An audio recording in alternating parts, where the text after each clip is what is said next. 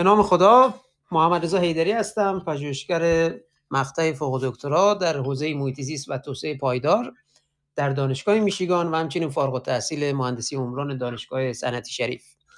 امروز شنبه 24 دی 1401 مصادف با 14 ژانویه 2023 و ساعت 8:30 به وقت ایران و اینجا کلاب محیط زیست صنعتی شریف است.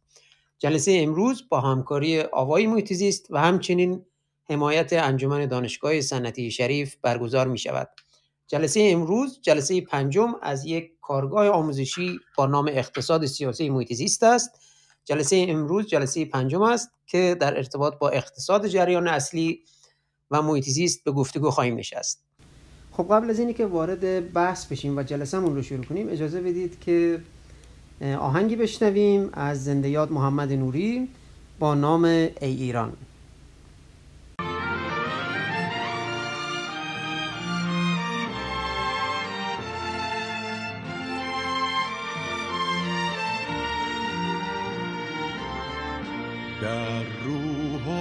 جان من میمانی ای وطن به زیر پافتدان دلی که بهر تو نلرزد.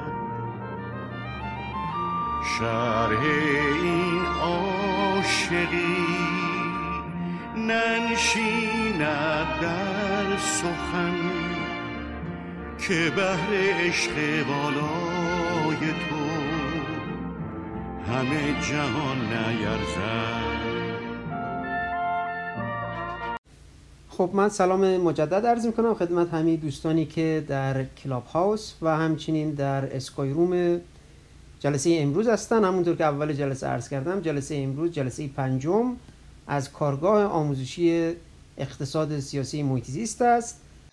ما جلسات مختلفی رو تا حالا برگزار کردیم. از جمله جلسه مقدماتیمون در تاریخ 15 15 اسفند 1400 با عنوان تعاریف کلی و مقدماتی بوده. در جلسه اول جلسه اول و دوم به تاریخ 8 مرداد و 29 مرداد 1401 در ارتباط با اندیشه سیاسی و رویکردهای اقتصادی اقتصادی به گفتگو نشستیم.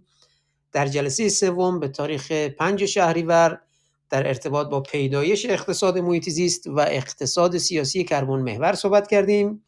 در جلسه چهارم 19 شهریور در ارتباط با سوسیالیسم و محیط زیست گفتگو کردیم. و جلسه امروز که جلسه پنجم هست همونطور که عرض کردم در ارتباط با اقتصاد جریان اصلی و محیط زیست خواهد بود. تمامی این جلساتمون طبق روال همیشگی در فضای مج... به صورت پادکست ضبط شده و در فضای مجازی بازنشر شده. لذا می‌تونید با سرچ کردن آوای محیط زیست به فارسی و یا انگلیسی A V A E M O H I T Z I S T در فضای مجازی مثلا در یوتیوب یا در گوگل پادکست، آمازون پادکست و همچنین کست باکس و یا دیگر پلتفرم هایی که پادکست ها رو میشنوید به راحتی پیدا کنید و جلسات قبلیمون رو بشنوید. ما در ادامه پنج جلسه دیگر خواهیم داشت. جلسه ششمون در ارتباط با نظریه انتخاب عمومی ناسیونالیسم و محیط زیست خواهد بود. جلسه هفتم در ارتباط با نهادگرایان و محیط زیست جلسه هشتم در ارتباط با مکتب اتریش و محیط زیست صحبت خواهیم کرد و جلسه نهم نقد نظریه های اقتصاد سیاسی محیط زیست خواهد بود و نهایتا در جلسه دهم جنبندی خواهیم داشت از این کارگاه ده یازده جلسه ای اقتصاد سیاسی محیط زیست و این سفری که با هم از ابتدا تا انتهای این کارگاه داشتیم مجموعی از نظریات سوالات و حالا پیشنهاداتی که چه شما مخاطبین و چه کارشناسانی که در طی این جلسه در طی این جلسات صحبتاشون رو مطرح کردن خواهیم داشت. برای اطلاع از جلسات بعدی به تلگرام آوای محیطیزیست مراجعه کنید. آدرس آوای محیطیزیست رو من در کلاب هاست و در اسکای روم خواهم گذاشت که دوستان بتونن فالو کنن یا دنبال کنن کانال تلگرامی رو و از جلسات تاریخ جلسات آتی مطلع بشن. خب همونطور که عرض کردم این کارگاه آموزشی عنوانش اقتصاد سیاسی محیط است و مبنای ما مبنای مباحث ما کتابی است با عنوان اقتصاد سیاسی محیط و من بسیار خوشحال و خرسند هستم که در خدمت نویسنده محترم این کتاب آقای شهرام اتفاق هستیم. آقای شهرام اتفاق نویسنده و پژوهشگر در حوزه اقتصاد سیاسی محیط هستند.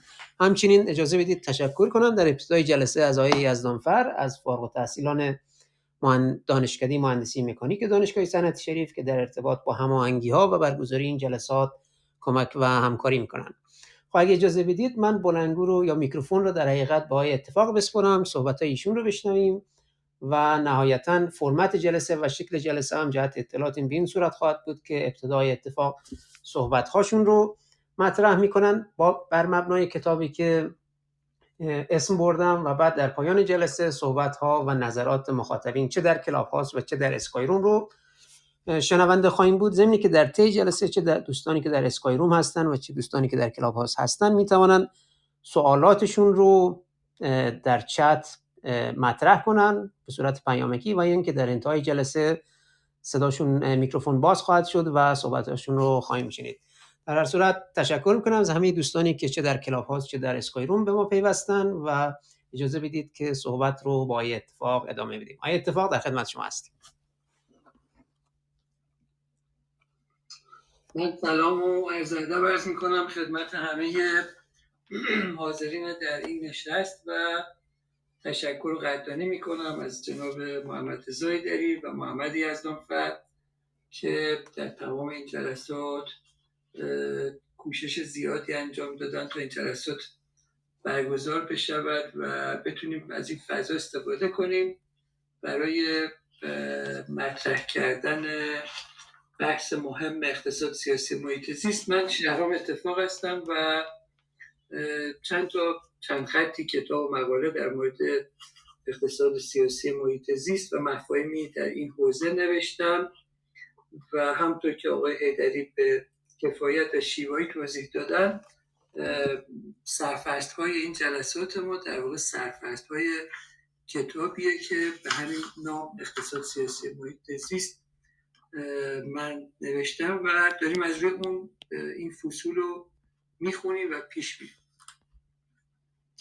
ما در جلسه گذشته بحث بحثمون در مورد اقتصاد سیاسی محیط زیست بود در مورد مکتب مارکسیسم و سوسیالیسم و اینا. در اون حوزه یه بحثی رو مطرح کردیم و سعی کردیم که اونا رو مطرح کنیم. در واقع دو فصل از کتاب اقتصاد سیاسی محیط زیست. به همین مضمون مرتبط بود یکی فصل سوم کتابه که اسمش از سوسیالیسم واقعا تجربه شده و محیط زیست و فصل چهارم سوسیالیست معاصر و محیط زیست. و فصلی رو که الان پیش رو داریم و قصد داریم مطالعهش کنیم اسمش از فصل پنجم و اسمش از اقتصاد جریان اصلی و محیط زیست. در واقع داریم میکوشیم که همه اون مکاتب یا شخصیت های مهمی که خارج از مکاتب چیزهایی در مورد اقتصاد سیاسی محیط زیست گفتن رو در این دوره مرور کنیم و باشون آشنا بشیم. خب ما در در واقع جلسات پیشین بحث بحثهایی رو مطرح کردیم که بحث های زیربنایی بود یه مفاهیم فلسفی رو مطرح کردیم. کوشیدیم تا تحول اندیشه فلسفی در اروپا رو بررسی کنیم. کوشیدیم تا تحول اندیشه سیاسی و فلسفه سیاسی رو در اروپا بررسی کنیم و متعاقبش نیم نگاهی داشتیم به تاریخچه شکلگیری مفاهیمی مثل اقتصاد انرژی و اقتصاد محیط زیست و با اون مبنی و با اون بنیان هایی که اونجا مطرح شده حالا اومدیم سر وقت در واقع اقتصاد جریان اصلی. یه موضوع بسیار مهم که می‌تونه به ما کمک کنه هم در مطالعه همین فصل و هم در مورد فصول دیگه این هستش که اینو باید بدونیم که هر کدوم از این مکاتبی که ما داریم در موردش صحبت می‌کنیم هر کدوم از این حوزه های فکری که بهش می‌پردازیم اونا با یه با یه در واقع مبانی با یه ابزارهایی با یه بنیانهایی به مفاهیم و مطالب مختلف نگاه می‌کنن و من الان می‌خوام چند تا از اونا رو اینجا نام ببرم و در موردش توضیح بدم و بعد بریم سر وقت اقتصاد جریان اصلی و محیط زیست. یکی از موضوعات خیلی مهم این هستش که مکاتب مختلف فکری در مورد انسان تعاریف کاملا متفاوتی دارن. یه دو شاخه بزرگ این هستش که ما با دو گروه متفاوت در مورد تلقی در مورد انسان مواجه هستیم. یه گروه رو میشه نسبت داد به مثلا اندیشه های مارکسیستی یا اندیشه های مذهبی و اونها غالبا در مورد انسان به مسابه آن چیزی که باید باشد صحبت می‌کنن. و گروه دوم گروهی هستن که سایر مکاتب علوم انسانی هستن که در مورد انسان به مسابه آنچه که هست صحبت می‌کنن. یعنی در واقع در گروه دوم ما با وضعیتی رو هستیم که اون مکاتب در حوزه علوم انسانی اون انسان رو به مسابه آن چیزی که وجود داره و الان ما شاهدش هستیم پذیرفتن و اندیشهاشون رو بر اون بنیان استوار کردن. اما در اون گروه اول که مثلا نمونهاش مارکسیسمه و برخی از مذاهبه اونا در پی ایجاد یه انسان نوینی هستن که فعلا موجود نیست و بنابراین میکوشن تا چنین انسانی به وجود بیاد. مثلا مارکسیست از انسان تراز نوین صحبت می‌کنن یا مذاهب مختلف از انسان مؤمن و رستگار و چیزهای شبیه به این صحبت می‌کنن ما در تلقی خودمون از انسان با دو تا روی کرده متفاوت مواجه هستیم که یکی این هستش که یک گروه از مکاتب مکاتبی هستند که می‌خوان انسان نوعی بسازند. مثل مارکسیست و مذاهب و یک گروه از مکاتب مکاتبی هستند که انسان رو به مسابه آن چیزی که هست پذیرفتن و قرار نیست این انسان رو تغییرش بدن یا چیزی بسازن.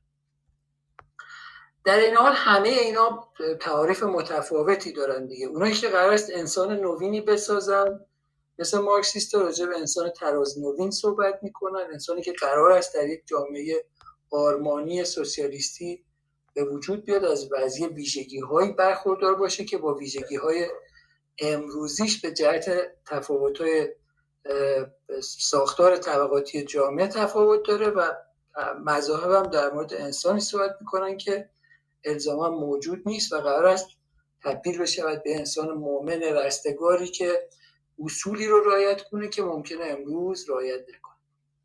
در گروه دوم ما اقتصاد جریان اصلی رو داریم لیبرال های جدید رو داریم مکتب اتریش رو داریم گروه مختلف فکری هستن که تعاریف متفاوتی دارن. یعنی درسته که اونها انسان رو به مسابه آنچه که هست میپذیرند. نمی‌خوان یه انسان نوعی درست کنن اما تعریفشون از انسان به مسابه آنچه که هست با هم دیگه فرق می‌کنه. اقتصاد جریان اصلی معتقد هستش که انسان یک موجود اقلایی و اقتصادیه و رفتارش قابل پیش بینیه بنابراین یه به یه شکلی انسان رو شبیه مولکولای آب می‌دونه. گمان می‌کنه که یه آدم عاقل اقتصادی اگر تو این موقعیت قرار بگیره یه همچین رفتاری از خودش نشون میده و بنابراین این پیشفرض های اقتصاد جریان هستی حالا خود اقتصاد جریان هستی چیه؟ من اندکی باید توضیح میدم که اون اصلا ماجرای اقتصاد جریان هستی چی است. لیبرال های جدید مثل مثلا فرانسیس ما معتقدن که اون تصور سنتی از انسان اقلایی و اقتصادی تصور نادرستی است و انسان برخلاف اون تصویری که لیبرال های کلاسیک داشتن از سه نفس انسان از سه جز درست شده که یکیش عقل یکیش میل و یکیش تیموس. یعنی عقل عقل به مسابه در واقع عنصر محاسبگر در نفس انسان میل به مسابه عنصر کامجو در نفس انسان و تیموس به عنوان عنصری که دنبال افتخارات و به رسمیت شناخته شدن و ارج, شناسی و چیزهای شبیه به این. مثلا فرض کنید شما وقتی که دوست دارید مثلا غذای فست فود بخورید دیگه این بخش میل بخش کامجو شماست. دوست دارید که با یه خودروی مثلا رانندگی کنید که مثلا هشت سیلنده این بخش میله. اما عقل محاسبه گر می‌گوید که این غذای فست فود برای سلامتی شما زیان دارد یا اون خودروی هشت سیلندری که شما دوست دارید سوار بشید محیط آلوده می‌کنه و یه در واقع بس ابزار حمل و نقل آلاینده است و بهتر است که شما از یه وسیله حمل و نقل عمومی یا از یه دوچرخه استفاده کنید. بخش تیموس هم در واقع بخشیه که مربوط به در واقع اینه که شما ممکنه مثلا فرض کنید که دو تا رستوران باشن که یکشون رستوران مثلا ایرانی باشه یکشون هم یه رستوران مثلا چینی باشه یا یه همچین چیزی. شما میرید اون رستوران ایرانی رو انتخاب می‌کنید برای اینکه فکر کنید که به عنوان ایرانی دوست دارید که اونجا مثلا از اون رستوران ایرانی حمایت کنید. یا مثلا ممکنه بخواید که اوقات خودتون رو صرف یه کاری بکنید. یا افرادی هستن که جان خودشون رو فدا می‌کنن در راه آرمانهای خودشون. یه نفر میپره به قول فوکویاما روی نارنجک و جون بقیه نجات میده. اینجا دیگه این رفتار این انسان به هیچ وجه اقلایی و اقتصادی نیست. یعنی اگه شما میرید توی رستوران ایرانی به خاطر اینکه از اون رستوران مثلا از ایرانی بودن از اون برند ایرانی بودن مثلا حمایت کنید اینجا دیگه الزاما رفتار شما اقلایی و اقتصادی نیست. بلکه دنبال تیموس هستید دنبال به رسمیت شناخته شدن هستید دنبال در مفاهیم دیگری هستید که در اون انسان عقلایی و اقتصادی نمی‌کنه خب آدمای افراد دیگه هم هستن که توضیح دیگری در مورد انسان دادن. یکی از اینا لودویگ فون میزسه اون مفهومی رو کتابی نوشته به اسم کنش انسانی و Human Action و اون کتاب در واقع توضیح بر این هستش که انسان یه موجود کنشگره و همه کنشاش در جهت بهتر شدن وضع خودشه. و این بهتر شدن برخلاف اون تصور سنتی که ما از تعریف آدام اسمیت داریم موضوعش این نیست که دنبال منافع خودشه. بلکه ممکنه که یه فردی مثلا بره به خیریه کمک کنه یا بخشی از وقتش رو رایگان مثلا خدمات اجتماعی ارائه بده. اونجا این انسان کنشگر دوست داره که به یه وضعیت بهتری برسه. اما این وضعیت بهتر الزاما اون تصور سنتی نیست که ما از اون مفاهیم اقتصاد کلاسیک داریم. چون آدم اسمیت میگفتش که افراد در پی منافع خودشون هستن اما این پیجوی منافع شخصی منجر به بهینه شدن منافع اجتماعی میشه. اما میزس میگه که افراد در پی بهتر شدن وضعیت خودشون هستن این بهتر شدن وضعیت خودشون به معنی منافعشون نیست. چون ممکنه بخشی از وقت بخش قابل ملاحظه از وقتشون رو صرف حضور در مثلا یه خیریه بکنن. اینجا شما از این انسان اقلایی و اقتصادی دیگه چیزی نمی‌بینید. افراد ممکنه بخشی از وقتشون رو صرف آموختن یا یاد دادن یا کار شبیه به این بکنن. الان همین الان ما دورم جمع شدیم در این جمع و داریم در مورد موضوعی گفتگو می‌کنیم و این گفتگو الزاما ممکنه که جنبه اقتصادی برامون نداشته باشه. اما این یه تصوره. خب باز افراد دیگه هستن مثل هایک که از انسان متکی به سنت صحبت می‌کنن و معتقدن که برخی از اون خواستگاه برخی از اون رفتار ما سنته. بنابراین من اینجا فقط می‌خوام به عنوان سرفست بهش اشاره کنم که وقتی داریم راجع به مکاتب مختلف صحبت می‌کنیم راجع به مارکسیست صحبت می‌کنیم راجع به مذاهب صحبت می‌کنیم راجع به اقتصاد جریان اصلی لیبرال های کلاسیک یا لیبرال های جدید یا مکتب اتریش یا هر کدوم از اینا صحبت می‌کنیم فراموش نکنیم که یکی از اون تفاوت های بنیادین فلسفی بین این مکاتب تعریفی است که از انسان دارن. حالا اینا رو یکمی که جلوتر بریم بیشتر باش داشته میشیم من یک کتابی دارم به اسم طبقه و محیط زیست که در مورد باز در, در در زیل مفاهیم مربوط به اقتصاد سیاسی محیط زیست این بحث اونجا با تفسیر بیشتری سعی کردن توضیح بدم. باز یکی از تفاوت که بین مکاتب مختلف وجود داره و اینجا می‌خوایم در مورد جریان اصلی هم به بهانه اینکه داریم اقتصاد جریان اصلی رو مطالعه می‌کنیم بهش بپردازیم درک متفاوتیه که از دانش وجود داره. یعنی مفهوم مستنبت از دانش در نزد مکاتب مختلف تفاوت داره. دو تا تلقی وجود داره. یه تلقی که اقتصاد جریان اصلی و مارکسیسم و اینا دارن. که اصولا یه جور دانش بیشتر قبول ندارن. تصور می‌کنن دانش یه چیز بیشتر نیست و اونم دانش رسمیه.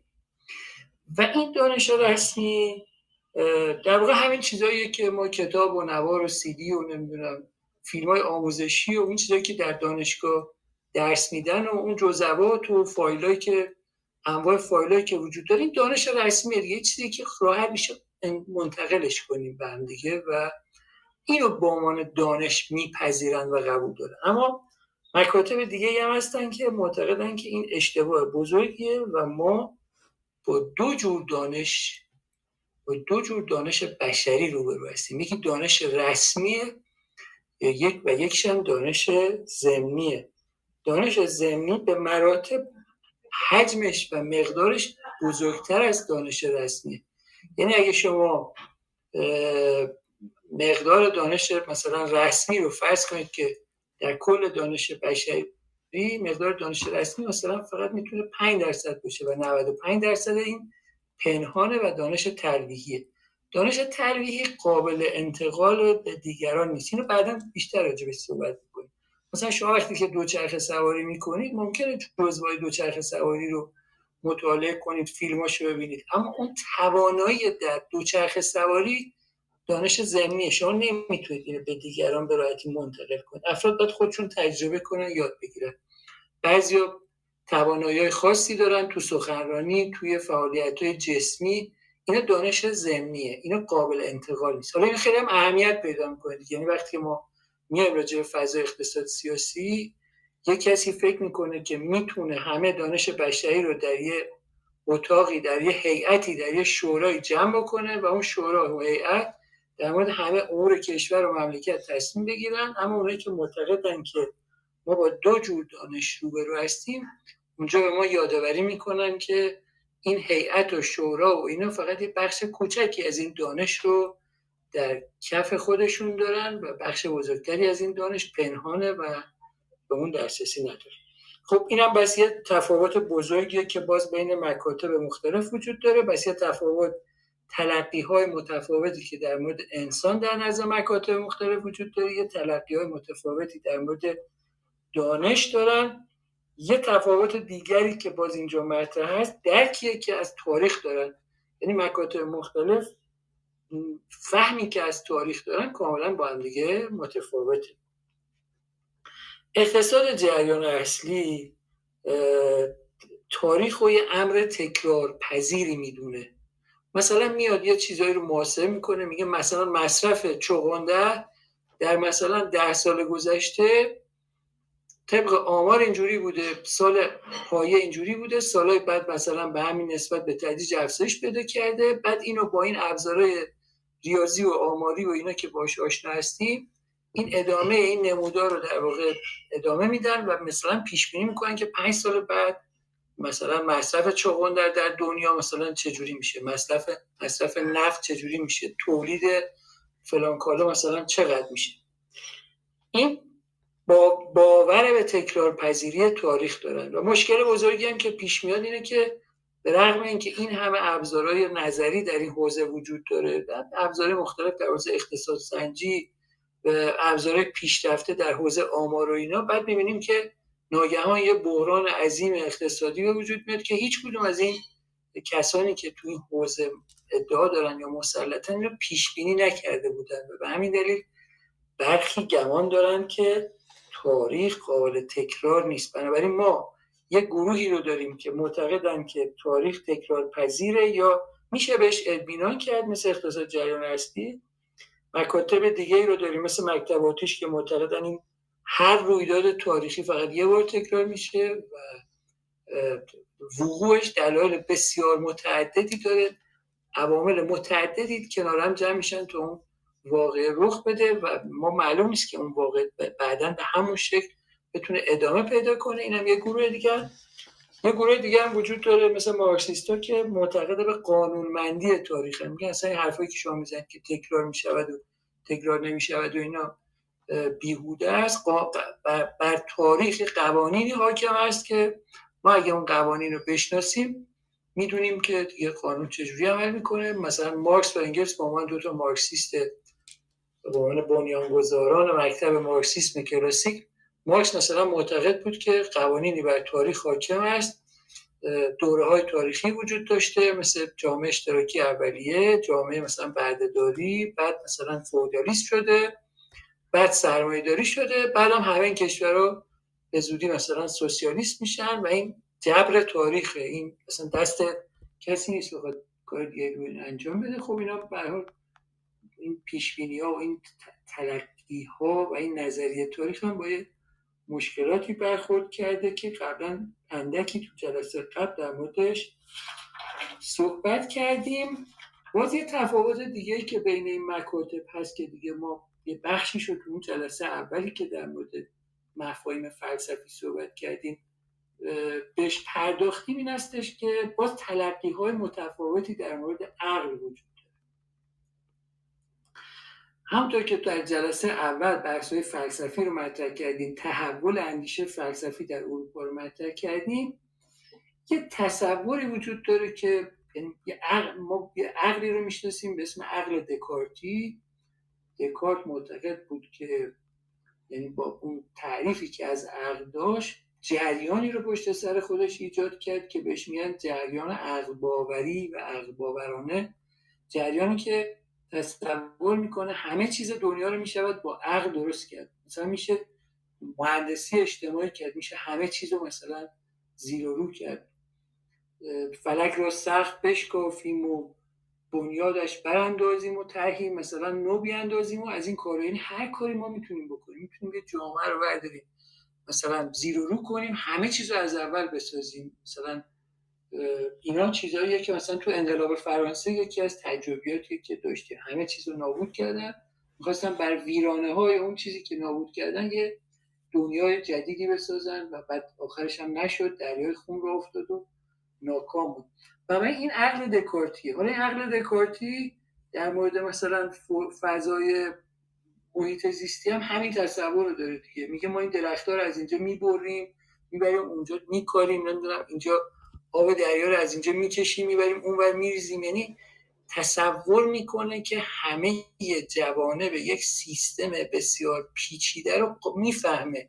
در حالی که مثلا اکوسیستم همونقدر پیچیده است که مثلا نظام های اجتماعی همونقدر پیچیدن که اینا شباهت دارن هم همشون بسیار پیچیدن. عوامل بسیار متعددی وجود داره که شما هر کدوم از اونها دست می‌زنید تغییری بهش می‌دید سلسله ای از تغییرات به وجود میاد به هم پیوستن و خب این مشکلیه که تو اون عقل عقل باوری دکارتی خرد باوری دکارتی وجود داره دیگه. یعنی شما در فضای محیط بسیار شاهد این هستید که این عقل باوری اینکه شما فکر می‌کنید که می‌تونید مثلا خاک اینجا رو بردارید ببرید اونجا بریزید مثلا آب دریا رو از اینجا بردارید ببرید. یه جا دیگه مثلا تخلیه کنید نمی‌دونم درخت اینجا رو ببرید ببرید مثلا یه کار دیگه بکنید. اینا شما دارید یه بلاهایی سر این در واقع زیست بوم به وجود میارید که خیلی از اجزاشو نمی‌تونید تشخیص بدید. اون دوستانی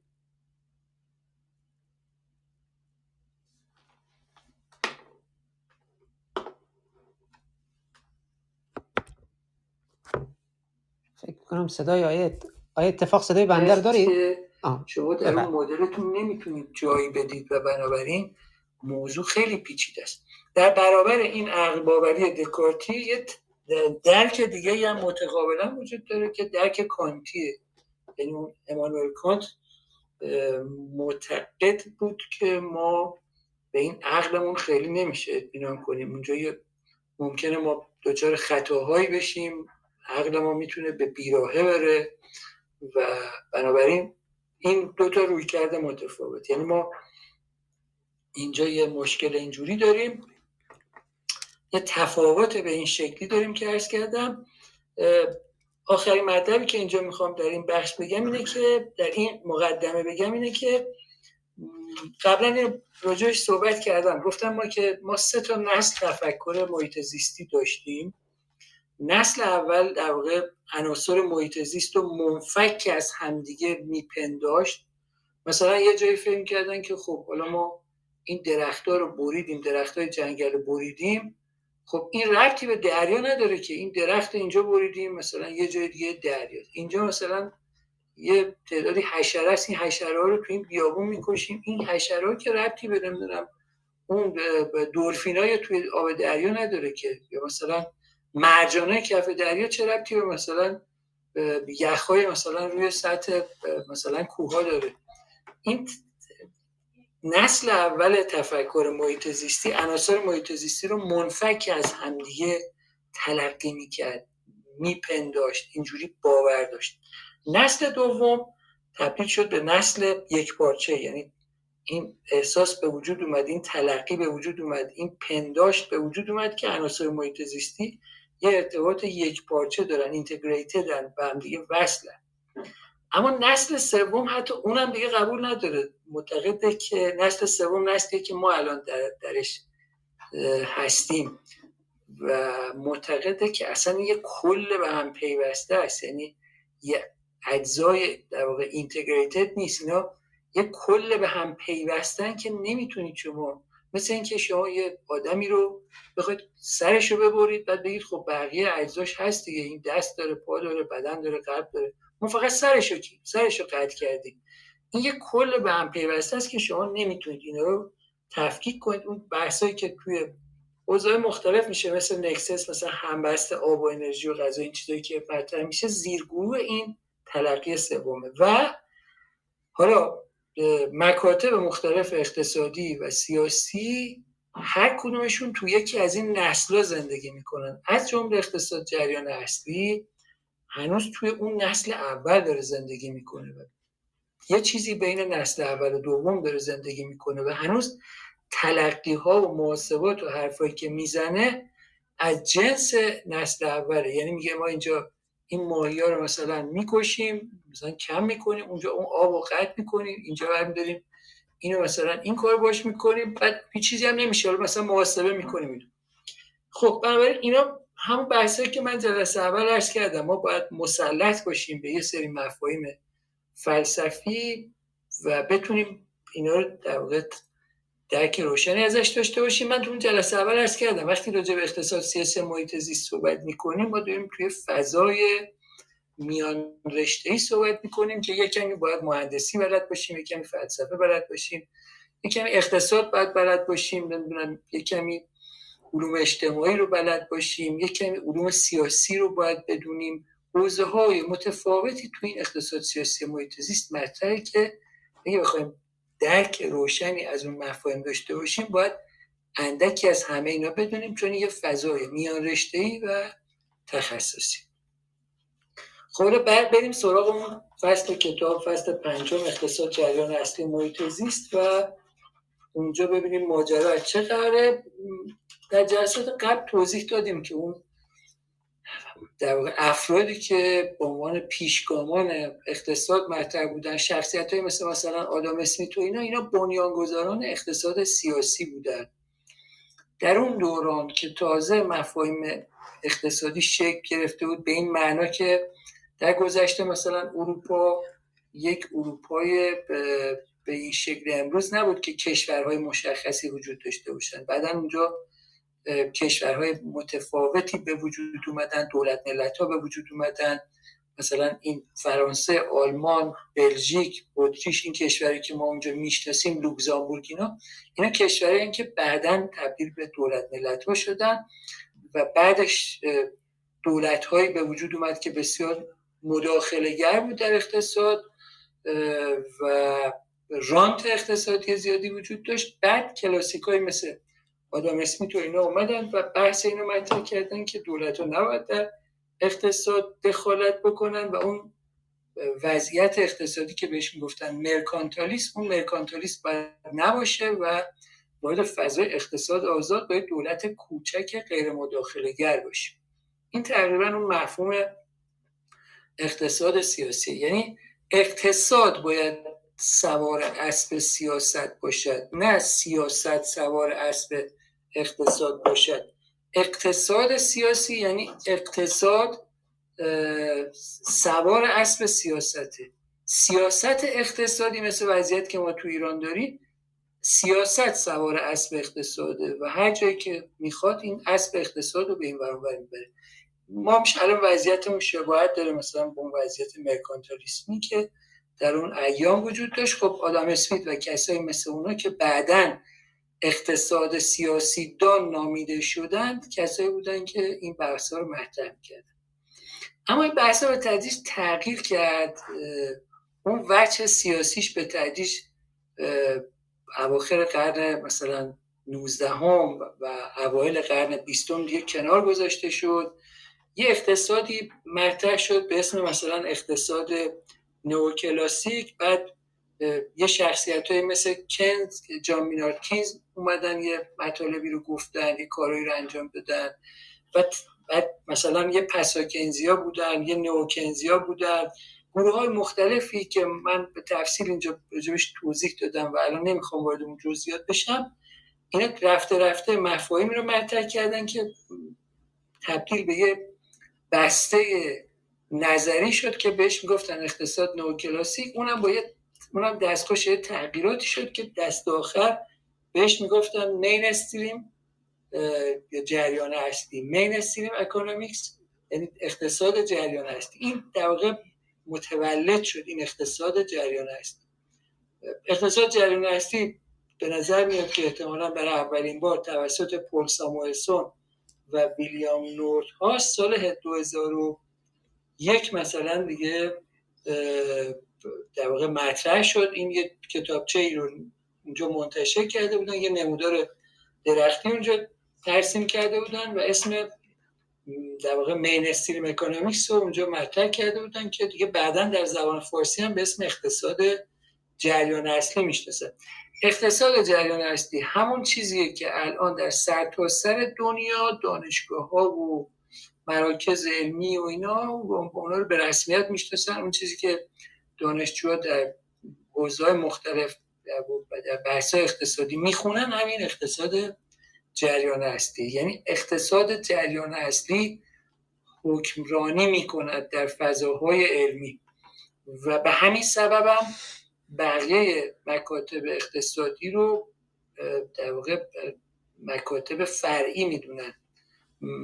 به عنوان موجوداتی بهشون نگاه می‌کنن که اینا خیلی رسمیت نمیشناسنشون یا نه اینکه به رسمیت نشناسن در واقع خیلی اونا رو جدی نمی‌گیرن یا اونا رو به عنوان اندیشه های جانبی مطرح تلقی می‌کنن. خب اقتصاد جریان اصلی در واقع استفاده از مدل های ریاضی رو در واقع در به عنوان اصل پذیرفته. فرض رو بر اغلایی بودن انسان می‌ذاره و فرض رو بر اقتصادی بودن یا منفعت جو بودن انسان می‌ذاره. اینا اون فرضایی که همون اول من توضیح دادم که یه تلقی از انسان داره یه تلقی از دانش داره یه تلقی از تاریخ داره یه تلقی از اینا همه مواردی که به جوی سوال کردیم اونجا یه تلقی های از این موارد داشته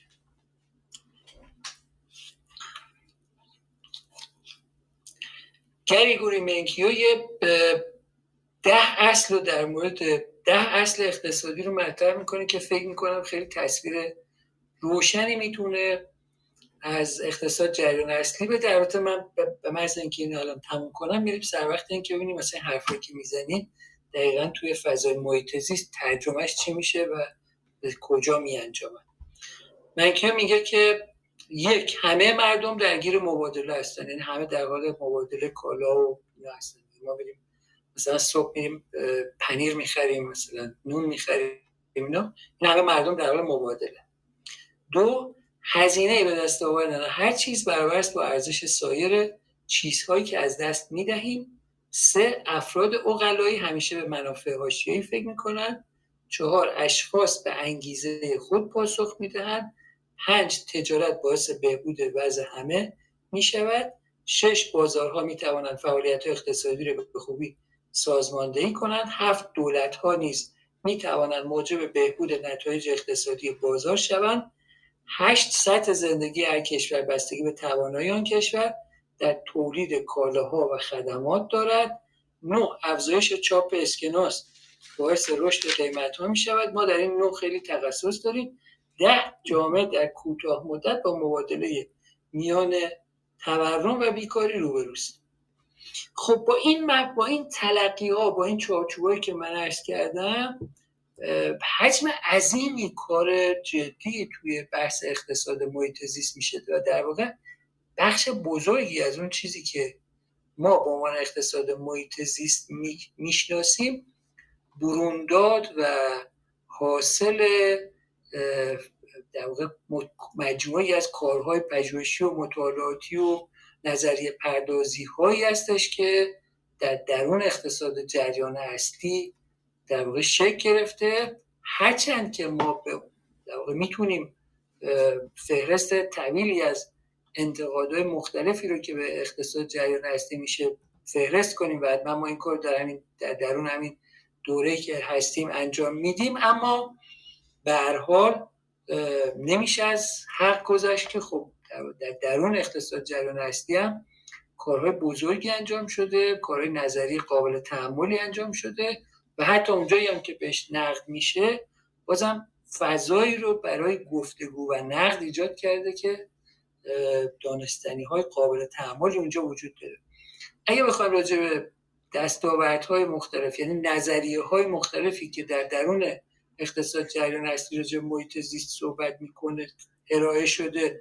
صحبت کنیم شاید مثلا لازمه که مثلا ده جلسه 20 جلسه بذاریم و اونا رو بررسی کنیم. اما من می‌خوام به چند تا مورد اینجا اشاره کنم. از نمونه هایی که در اقتصاد جریان اصلی وجود داره. یکی از نظریه هایی که در اقتصاد جریان اصلی در مورد محیط زیست وجود داره منحنی محیط زیستی کوزنتس. منحنی محیط زیستی کوزنتس میگه که یه منحنیه که محور عمودیش تخریب محیط زیسته و محور افقیش درآمد سرانه است. منحنی محیط زیستی کوزنتس میگه که اول که درآمد سرانه افزایش پیدا می‌کنه به تدریج با افزایش درآمد سرانه تخریب محیط زیست افزایش پیدا می‌کنه. یعنی همچه همچنان که درآمد سرانه افزایش پیدا می‌کنه تخریب محیط زیست هم افزایش پیدا می‌کنه. اما این تا یه جایی می‌رسه این منحنی به یه قله می‌رسه و وقتی منحنی به اون قله رسید از اون حد آستانه به بعد تخریب محیط زیست کاهش پیدا می‌کنه. یعنی مثلا اگه ما درآمد سرانمون از صفر تا مثلا فرض کنید که 500 دلار باشه این عدد فرضی دارم عرض می‌کنم. می‌خوام فقط یه عدد یه معیار کمی بگم. اگه از صفر تا 500 دلار باشه این مقدار درآمد و از ما که از صفر به سمت 500 داریم حرکت می‌کنیم با افزایش درآمد سرانه تخریب محیط زیستمون لحظه به لحظه بیشتر میشه.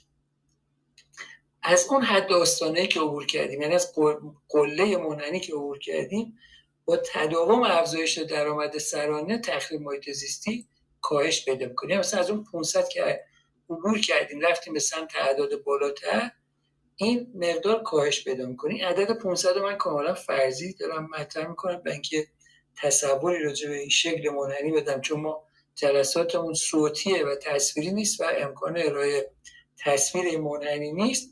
حالا علتش چی علت اینه که در یه جامعه که درآمد سرانش کمه محیط زیست هم یه کالای لوکسیه و وقتی درآمد سرانه از یه حد آستانه افزایش پیدا می‌کنه دیگه محیط زیست کالای لوکسی شما این کشورهای فقیر رو که می‌بینید می‌بینید که مسئله اصلی این کشورهای فقیر جوامع فقیر اینه که فعلا مسئله اولیهشون مطرحه. یعنی اون حرم مازلو رو که یادآوری می‌کنیم اون الان مسئله اصلیش تامین غذاست تامین جایی برای خوابه و این زیبایی نمی‌دونم محیط و نمی‌دونم درخت و جنگل و محیط زیست و اینا ممکنه براش مهم نباشه.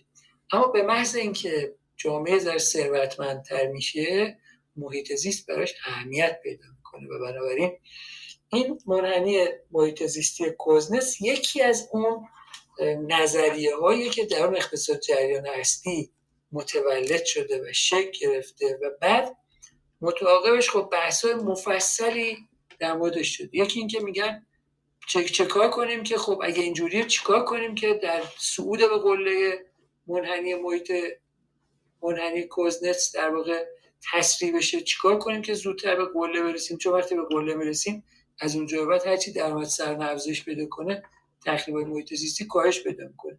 برای مثلا شما می‌تونید صدها صدها هزاران مقاله ژورنال و اینا پیدا کنید که اونجا نوشته شده از جمله اینکه اگه شما راهکاری داشته باشید برای اینکه سواد عمومی افزایش پیدا کنه دانش عمومی افزایش پیدا کنه صعود به قله محیط محیط زیستی کوزنس تسریع میشه. خب این بحث مفصلیه. یه نقدی هم نقدای زیادی هم به منحنی کوزنس وجود داره از جمله اینکه گفته میشه که منحنی کوزنس داره اینو بیان می‌کنه که ما وقتی درآمد سرانمون از یه حدی افزایش پیدا کرد تخریب های محیط زیستی کاهش پیدا می‌کنن اما راجع به اون تخریب های محیط زیستی که تو الان انجام شده و اینا انباشت شده روی هم این منحنی مسکوته.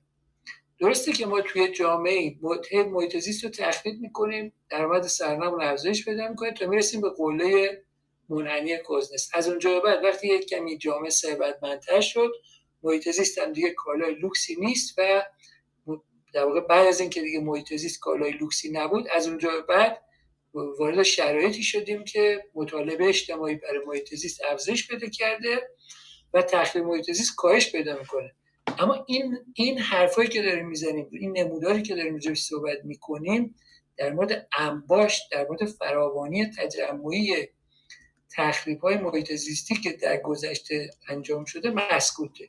چرا مسکوته؟ به همون دلیل که اول عرض کردم. برای اینکه اقتصاد جریان هستی در نسل اول تفکر محیط زیستی داره زندگی می‌کنه تنفس می‌کنه.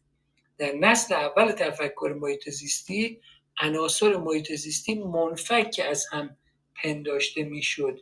یعنی سیمون کوزنتس اقتصاددانیه که در واقع این منحنی کوزنتس رو ایجاد کرده. طراحی کرده. این نظریه رو ما این نظریه رو وامدار سیمون کوزنس هستیم. فردیه که در اوایل قرن بیستم این نظریه رو مطرح کرده و ما می‌دونیم که همونطور که ما توی جلسات قبلی اگه اشتباه نکنم جلسه سوم توضیح دادیم اقتصاد محیط زیست از نیمه بعدی یعنی مثلا اواخر دو سه دهه آخر قرن بیستم در واقع متولد شد. اصلا محیط زیست از یه جایی به بعد معنی پیدا کرد. اینو تو اون جلسات قبل توضیح دادیم.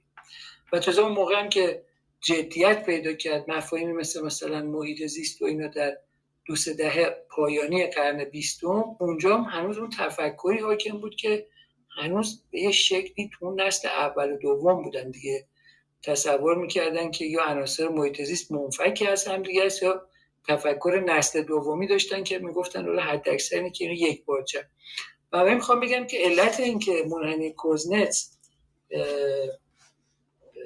در واقع مسکوت راجع به اون انباشت تخریب های محیط زیستی آثار جانبی که اون تخریب به وجود آورده در مورد اونا مسکوت علت چیه که تو فضای تو اتمسفر نسل اول تفکر محیط زیستی داره. تنفس می‌کنه و اونجا زندگی می‌کنه و فرضش اینه که حالا مثلا ما توی جامعه تخریب محیط زیست انجام دادیم. از یه جایی به بعدم دیگه تموم شد. میگه خب دیگه خوبه دیگه همه چی حل شده. اما ما اگه مثلا فرض کنیم که هکتارهای زیادی جنگل رو مثلا نابود کردیم این آسیبی که به اون تنوع زیستی و اینا وارد شده اینا دیگه بخشش قابل برگشت نیست. و بنابراین علت اینکه ما داریم این مکاتب رو بررسی می‌کنیم هم همینه. این مکاتب یه دستاوردهایی دارن یا آموزهایی دارن یه چیزایی رو به ما یاد میدن می‌تونن راهنمای ما باشن و یه نقایصی هم دارن که قصد اون از برگزاری این دوره و مطالعه مفاهیم این حوزه در اقتصاد سیاسی محیط هم همینه که خدمتون عرض می‌کنم. خب باز یکی از اون چیزای جالبی که تو این حوزه وجود داره. خب ما فقط داریم گزینشی به مواردی اشاره می‌کنیم دیگه. بی تردید دوستان ما می‌دونن همراهان ما در این جلسات می‌دونن که همونطور که عرض کردم انبوهی از کتاب و مقالات و نظریات متعدد در حوزه اقتصاد سیاسی اقتصاد محیط زیست مطرحه. در چارچوب اقتصاد جریان اصلی که اگه بخوایم به اونا بپردازیم شاید واقعا باید ده ها جلسه در مورد توضیح تک تک اونا بررسی تک تک اونا برگزار کنیم. ما چند تا نمونه رو در واقع در این فصلی که من فصل پنجم کتابم چند تا نمونه رو آوردم که فقط توضیح بدم که اقتصاد جریان ارسطی به محیط زیست چگونه نگاه می‌کند و بعدش در جلد دوم کتاب اقتصاد سیاسی محیط زیست توضیح دادم که اینا چه اشکالاتی بهش مترتب است که اون همطور که آقای معوض هیدری عزیز فرمودن اینو اون جلسه آخر اون جلد دوم سعی می‌کنیم که خلاصه بررسی کنیم که در نقد همه اینا نقد همه نظریه ها به شکل اونجا مطرح یکی از چیزهای دیگه که قابل تعمل در این حوزه خدمت شما که یه چیزی بهش میگیم این همانی کایا. که حتما دوستانی که تو حوزه مثلا انرژی کار می‌کنن باش آشنا این همانی کایا.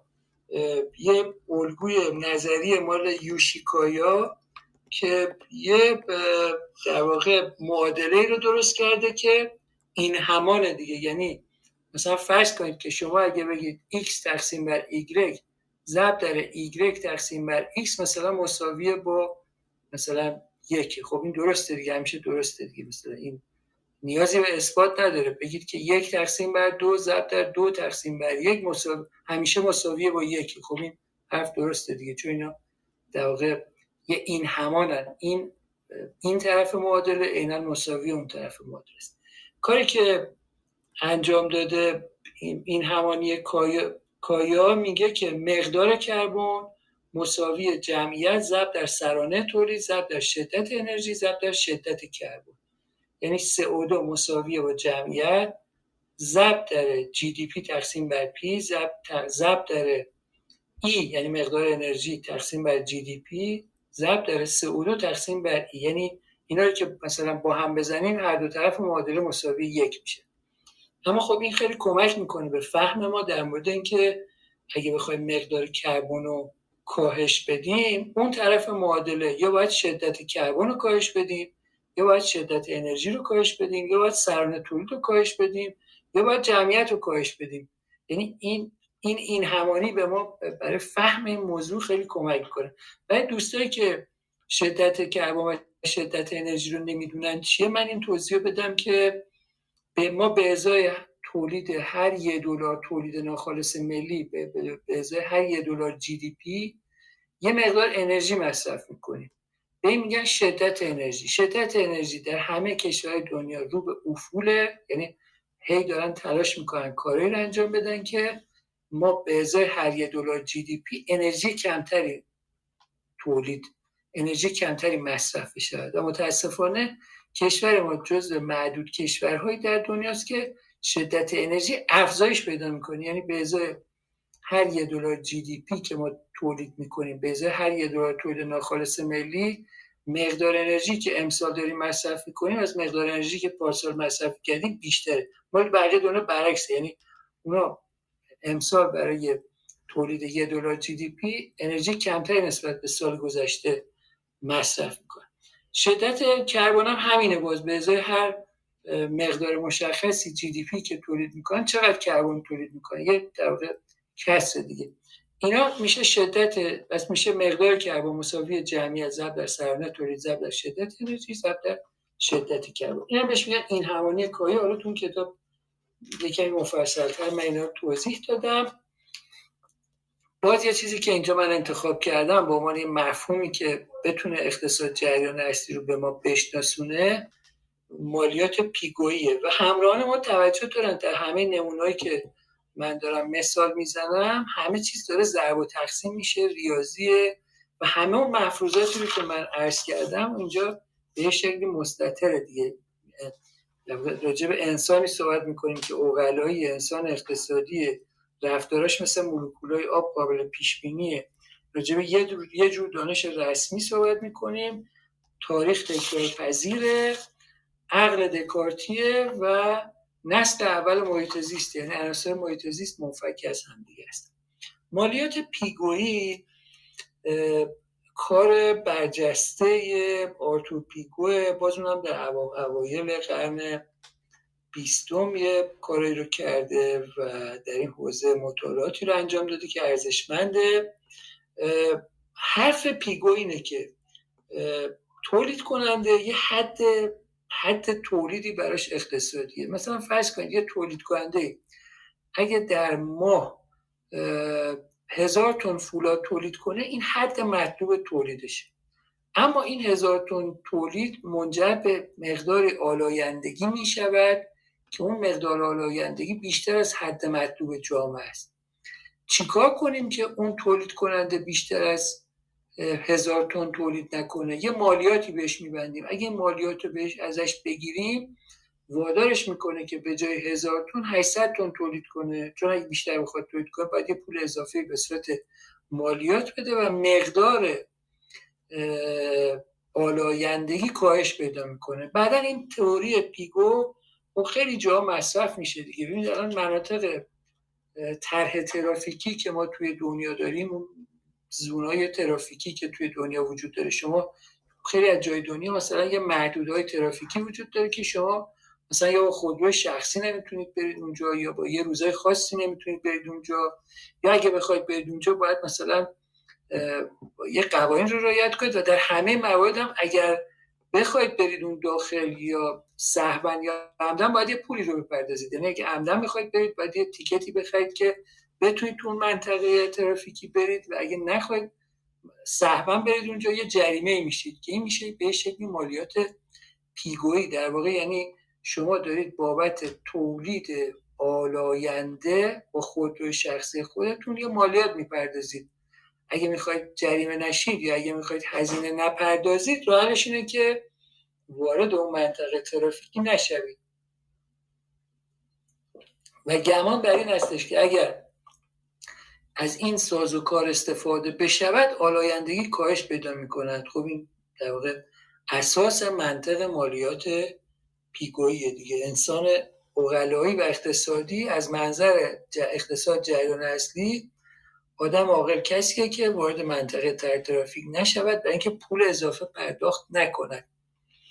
اما انسان اقلایی بعضی موقع یعنی انسان به مسابقه آن چیزی که هست. ممکنه برخلاف اون تصور اقلایی کارهای دیگه بکنه. مثلا بره وارد منطقه تر ترافیک بشه اون هزینه رو تقبل کنه برای اینکه می‌خواد به یه چیزی دست پیدا کنه که تو محاسبات ما نمی‌کنه خب اینم یه بحث. باز ما اینجا یه بحثی داریم به فایده آلودگی یکی از کارهایی که در درون اقتصاد جریان هستی انجام شده اینه که بحث کاست بنفیت یا هزینه فایده مطرح شده.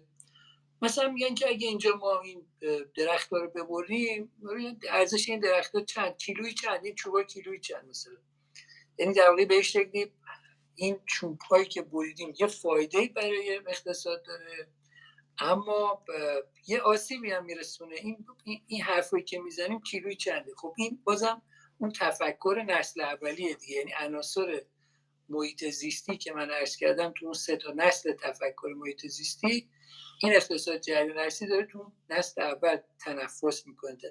در درون نسل اول داره این حرفا رو می‌زنه. مثلا انتقال آب خلیج فارس به مرکز ایر... به مرکز ایران. خب؟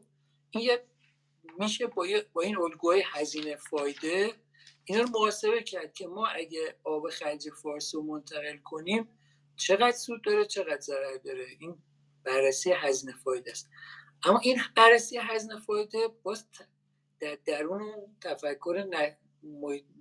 در واقع تفکر نسل اول محیط زیستی خب اینم از اون بحثایی که اینجا وجود داره. مثلا مطالعات مختصر مفصل اینجا انجام شده. مثلا در های مختلف فرض کنیم مثلا بحثایی که در حوزه آبزیان مطرحه در مورد تغییر اقلیم در مورد تولید کربن انواع و اقسام این پروژه های هزینه فایده مطرح شده. برجسته ترین کاری که توی حوزه مطرح شده کاری که برنده جایزه نوبل شده.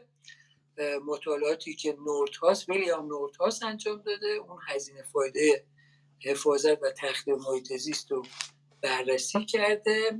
اون دوستایی که یه کمی با مفاهیم اقتصادی آشنا می‌دونن که ما یه مدل رشد نئوکلاسیکی داریم که مثلا بهش مدل سولو هم میگن. اون یه تابع تولید کاب داگلاس داریم که اون رشد مدل رشد در واقع نئوکلاسیکی اون درون مایه‌ش از همون کاب داگلاسه.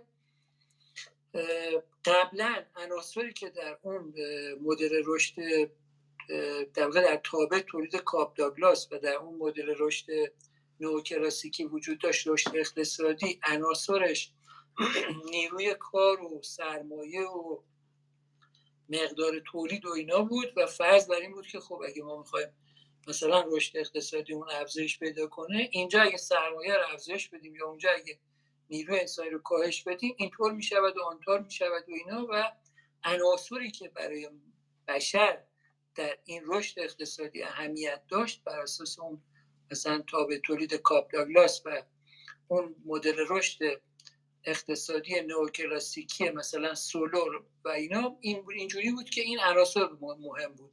یعنی سه تا معلفه مقدار تولید مثلا به خدمتتون ارز شود که میزان سرمایه و نیروی کار و چیزای شبیه به این و بعد یه عنصر فناوری هم بعدا بهش اضافه کردن. اینا اینا می‌شد سه چهار تا معلفه ای که در اون در واقع مدل رشد اهمیت داشت. کار برجسته که نورتاس می‌کنه که براش در واقع بنده جایزه نوبل میشه اینه که میاد و عناصر دیگری رو اضافه می‌کنه به این مدل رشد اقتصادی. مثلا در واقع اجزای تو معادله خودش اجزایی رو اضافه می‌کنه که مربوط به تغییرات اقلیمی تغییرات ناشی از تغییرات دما تغییرات ناشی از سطح آب دریاها. اینا رو میاد به اون مدل رشد اقتصادی اضافه می‌کنه و یه تحولی رو در اونجا ایجاد می‌کنه. حالا اینکه اینا رو چجوری انجام میده خب یه بحث خیلی مفصلیه. باید با اون مدل های ریاضی که اونجا وجود داره کسی که می‌خوان راجعش بیاندیشن یا فکر کنن یا نظر بدن بیشتر باید آشنا بشن. ما یه مدل های ریاضی داریم به اسم مدل یک مدل سازی یک پارچه ارزیابی در فارسی بهش اینجوری میگن. از اونها استفاده کرده بعد مثلا نورتاس مثلا از یه مدلی مدلی خودش درست می‌کنه بهش میگن دایس و خدمت شما ارز شود که یه برنامه نرم افزاری در نسخه در نسخه GAMS درست کرده که حدود 240 خط کد عملیاتی داره. اجرای یه نمونه آزمایشی با آزمایشی هزار ساله حدود 5 ثانیه اونجا طول می‌کشه و کار شبیه به این و حال این یه کار ریاضیه دیگه ضرب و تقسیم و اینا. منتها بازم منتقدایی که در این حوزه وجود دارن معتقدن که به رغم اینکه این که عناصر محیط زیستی وارد اون تابع تولید کاپیتالیست شدن وارد تابع تابع رشد نوکلاسیکی شدن و این مفاهیم اصلا اونجا حضور پیدا کرده خب خیلی مبارک و میمون و ایناست و خوبه که وارد این فضا شدیم. اما واقعیت هم هستش که هنوز اینا تو همون نسل اول محیط زیستی یعنی نسل اول یا دوم به شکلی مثلا هنوز اینا یه جوری خیلی چیزها رو به هم نمی‌تونن مربوط کنن. حالا مثلا مدل نورت هاست نمی‌تونیم بگیم نسل اول. یه کمی از نسل اول سمت نسل دوم دیگه میاد تو اون مدل خودش. یه کار ارزشمندی رو انجام داده. اومده مثلا خدمت شما شود که تو متنی که نوشته من بخشایش رو ترجمه کردم تو کتاب بردم. مثلا یه مجموع معادلات داره تو معادلش توی یه مجموعه معادلات تو مدلش داره. مجموعه معادلات بلوک اقتصادی و مجموعه معادلات بلوک ژئوفیزیکی رو داره. 11 تا معادله اقتصادی داره 6 تا معادله ژئوفیزیکی داره. بعد اینا رو با هم ادغام کرد و اینا و از انتهای این اون تابع رشد سنتی نئوکلاسیکی رو دستکاری کرده و یه تابع رشد جدیدی ایجاد کرده که برخلاف اون آنچه که در گذشته در موردش می‌دونستیم که فکر کردیم که تابع رشد اقتصادی خب یه طرفش تکنولوژی و سرمایه و نیرو انسانیه. نورتاس اومده میگه خب این یه چیزای دیگه هم هست. یعنی ما اونجا باید عوامل دیگری رو مربوط تغییر علمی در موردش در نظر بگیریم. آخرین چیز که فهم می‌خوام خیلی کوتاه بهش اشاره کنم باز به عنوان یکی از کارهای ارزشمندی که در زیل مفاهیم مربوط به اقتصاد دریا نشتی انجام شده. تابع رشد بیولوژیک و تابع هزینه سید. یه چند خطی رو از روی کتاب می‌خونم. در بخش منابع تجدید شونده پیوست پنج. بذارید برم بذار عقبتر از اینجا بخونم که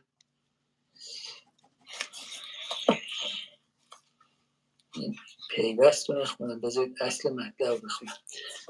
در واقع بحثی که وجود داره اسمش نظام بهره برداری از منابع تجدید تجدید شونده است. مثلا فرض کنید شما دریاچه دارید که توش یه مقداری ماهیه.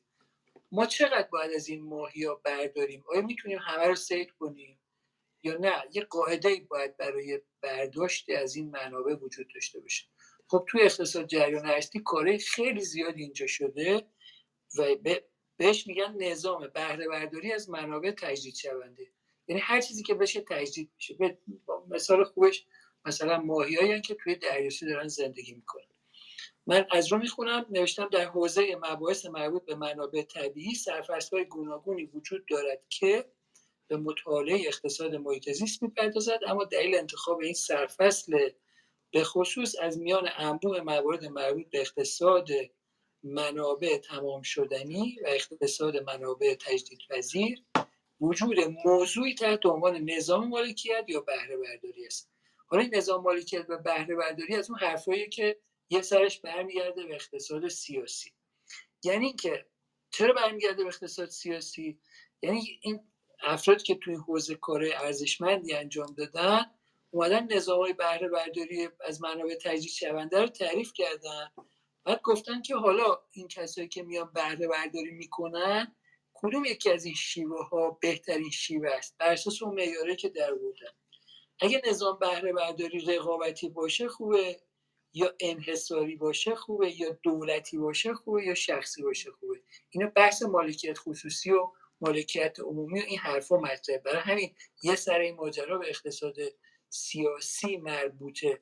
یعنی شما فقط نمیگی که مثلا تابع تولید این تابع در واقع نظام بهره برداری از منابع تجدید شونده فقط به اون تابع رشد بیولوژیکی ماهی ها مربوط نیست. به اون نظام بهره برداری هم که قرار است از اینا استفاده کنه مربوطه. یعنی اون کسی که می‌خواد از این نظام بهره برداری از منابع تجدید شونده عاملش باشه فائلش باشه اگه دولتی باشه اگه خصوصی باشه اگه تو فضای رقابتی باشه و اینا اینا همش با هم فرق می‌کنه. اینجا اون جاییه که جای حساسیه که ما در واقع شاهد یه پیوند مهمی بین اقتصاد سیاسی محیط زیست و اقتصاد سیاسی و محیط زیست هستیم. یه چند خط که دور از اینجا می‌خونم. توده ماهی ها در دریا یک نمونه از یک توده زنده تجدید شونده هستند که از یک سو رشد می‌کنند و تکثیر می‌شوند و از سوی دیگر میمیرند یا توسط سیادان سید می‌شوند. از این رو مطالعه توده های زنده تجدید شونده بخشی از موضوع مطالعات اقتصاد محیط زیست است که می‌تواند چگونگی رشد این منابع و موضوع بهره برداری اقتصادی از این منابع را شامل شود. اما نکته بعدیش که وصلش می‌کنه اینو به در اقتصاد سیاسی اون نظام بهره برداری که وجود داره که در مورد این توضیح دادم دیگه. نمی‌تونن بخش خصوصی و بخش دولتی و یا بخش انحصاری باشن. شما مثلا فرض کنید که مگه ما خودروسازیمون تو ایران انحصاری نیست. یعنی ما خودروسازیمون تو ایران هم دولتی هم انحصاریه. ما در عرصه خودروسازی با این وضعیت با این وضعیت مواجه هستیم که هم انحصاری هم دولتیه مثلا در چین خودروسازی دولتی هم داریم اما داره در فضای بازار آزاد رقابتی خود رو تولید می‌کنه. مجبور با اولای خودروسازی دنیا رقابت کنه. اما وقتی که انحصاری میشه دیگه نیازی هم نداره با کسی رقابت کنه. می‌تونه هر چی دلش خواست تولید کنه و مصرف کننده ها مجبورن مصرف کنن. و وقتی شما دارید راجع به نظام بهره برداری از منابع تجدید شونده صحبت می‌کنید. اگه اون انحصاری باشه یه وضعیتی داریم. مثلا شیلات در ایران یه جای انحصاری عمل می‌کرد. یعنی شما کسی در ایران در شیلات نبود. شیلات یگانه بهره بردار این منابع بود. بخشی از خاویار کشور اینا در اختیار مثلا بخشی از منابع طبیعی مثل مثلا خاویار در اختیار شیلاته و شما وقتی وارد فضای انحصار میشید اونجا یه موضوعات دیگه به وجود میاد. مثلا شما نمی‌دونید که برای بهره برداری یک کیلو خاویار چقدر باید هزینه بشه؟ شیرات به عنوان یه مجموعه که در کشور متعلق منابع از منابع عمومی داره ارتزاق می‌کنه و داره مثلا ماهی از دریا سید می‌کنه. ما نمی‌دونیم که این ماهی که داره از دریا سید میشه این یک کیلو ماهی چقدر شیلات داره هزینه می‌کنه از منابع عمومی و چقدر باید این کار انجام بده؟ یعنی اگه اگه اینو میذاشتیم تو فضای رقابتی یک کیلو ماهی که قرار بود از اونجا استخراج بشه می‌تونست کمتر باشه یا بیشتر باشه. شما اینو در مورد برگ صنایع هم با همین وضعیت روبرو هستید. یعنی الان ما نمی‌دونیم دولت داره به هر یه بشکه نفتی که از چاه استخراج می‌کنه چقدر هزینه می‌کنه؟ دولت خودمون رو میگم. ما دولت دولت در دولت ها در کشور در کشور ما نمی‌دونیم که یه, یه بشکه نفت رو برای استخراجش چقدر داره هزینه می‌کنه و چقدر باید هزینه می‌کرد؟ یعنی اگه ما دولت رو معاف می‌کردیم از این لطفی که داره می‌کنه می‌گفتیم آقا شما بیا بشین کنار شرکت نفت هم بشه شرکت نفت کوچک. حالا اینو واگذار کنه به پیمانکار. بگه پیمانکار بیان اینجا مناقصه برگزار می‌کنیم یه بشکه نفت شما چقدر می‌خواید از زیر زمین استخراج کنید؟ استحصال این منابع کیلویی چند در میاد برای ما؟ اون وقت معلوم می‌شد که واقعا این صنایع انحصاری دارن در کارش درست انجام میدن یا نه؟ و وقتی داریم به نظام بهره برداری از منابع تجدید شونده صحبت می‌کنیم اینجا مسائل پیچیده ای مطرحه مثلا اینکه اون منبع تجدید شونده بر اساس چه تابعی تجدید میشه دوستایی که تو این حوزه تخصص دارن می‌دونن که اینا یه معادلاتی داره که بر اساس اونا تجدید میشن. مثلا فرض کنید که ماهی ها اینجوری هن به منابع تجدید نشونده تجدید ناپذیر مثل مثلا نفت و اینا یه داستانه دیگه دارن. یه سر اینا برمیگرده به اون نظام بهره از اونا که بحث مورد نظر ماست. مشکل بزرگی که ما در اقتصاد جریان اصلی باش مواجه هستیم این هستش که اقتصاد جریان اصلی از همون زمانی که اقتصاد نوکلاسیکی راه خودشو بعد از آدم اسمیت و اینا از راهش رو جدا کرد و اومد به سمت اقتصاد ریاضی صرف و اینا راه خودش رو از سیاست هم جدا کرد. یعنی فرض کرد که ما یه سری محاسبات اقتصادی و اینا انجام میدیم. توی محاسبات اقتصادی و اینا هم کاری با سیاست و دولت و این حرفا نداریم. یعنی فرض اینه که دولت یه حاکم یه مستبد خیرخواهی است که داره کار خودش انجام میده دیگه. فرض اقتصاد جریان اصلی هستش که ما با سیاست خیلی کاری نداریم. بعدا تو همین جلسات بعدی می‌خونیم که این این فرض این فرض مستطر در اقتصاد جریان اصلی با چه بحرانی مواجه میشه و بعد نظریه های جدیدی میان که منجر به تولد اقتصاد سیاسی می‌شود. یعنی در دوران آدم اسمیت ما مفهوم اقتصاد سیاسی رو داشتیم. بعد اقتصاد نو کلاسیکی و کینزی و اقتصاد جریان اصلی شکل گرفت و بعد دوباره اقتصاد سیاسی جدید شکل گرفت که دوباره برگشتی بود پیوندی ایجاد کرد بین اقتصاد و سیاست و اینکه اینا نمی‌تونن منفک از هم باشه شما نمی‌تونید به مثلا مطالعات در مورد نظام بهره برداری از یه منبع تجدید شونده مثل یه دریاچه که توش پر ماهی یا خاویاره در نظر بگیرید بدون اینکه راجبه اون کسی که قرار است اینو بهره برداری کنه یا اون نظامی که قرار است اون بهره برداری در اون رخ بده بدون اون اظهار نظر می‌کنه و اینجا این بحث اقتصادی یا اقتصاد محیط زیستی وصل می شود به بحث سیاست. از, از انتهای ماجرا مفهومی به اسم اقتصاد سیاسی محیط زیست به وجود میاد. سپاسگزارم که عرایز من شنونده عرایز من بودید و تشکر و قدردانی می‌کنم مجددا از آقای محمد دری عزیز و آقای یزدانفر عزیز که همیشه همراه ما هستند و راهنمای ما هستند. من با ازتون میکروفونم خاموش می‌کنم. و اداره جلسه رو میسپرم به دست با کفایت آقای حیدری عزیز. متشکرم. اتفاق ممنون از همه دوستانی که تا الان جلسه ما رو شنونده بودن. صحبت های خیلی خوبی شد. مباحث بسیار مهمی است. خب من اجازه بدید که هم دوستانی که در اسکای روم هستن و یا دوستانی که در کلاب هست هستن صحبتشون رو ایراد کنن. اجازه بدید من اینجا یکی از دوستان در یکی از دوستان در اسکای روم دستشون رو بالا بردن. من الان میکروفون رو که بزنم یه پیامی برای شما میاد. که اون پیام رو باید تایید بفرمایید و بعد ما شنونده صحبت شما هستیم. صدای منو دارید؟ بله بله بفرمایید. صدای من من جلال حیدری هستم. صدامو دارید؟ بله بله بفرمایید. سلام عرض می‌کنم خدمت همه دوستان. جناب آقای حیدری جناب آقای یزدانفر و بخصوص جناب آقای شهرام شهرام اتفاق و همه دوستان. هر شود من دو تا سوال دارم. سال اولا در رابطه با جلسه همین امروز هست و انتقال آب از خلیج فارس به سمت مرکز ایران و از جمله مثلا خراسان. خب این در موضوع اگر به نسل سوم به اصطلاح اشاره کنیم بگیم که این در کل قضیه تاثیر به حساب موضوع رو نسل سومی در نظر بگیریم خب این ترتیب اگر قرار باشه که معنی و مفهومش این است که آب از خلیج فارس یا دریای عمان انتقال پیدا می‌کنه به این مناطق و طبیعتا در کل مثلا فرض کنید که دریای عمان یا خلیج فارس در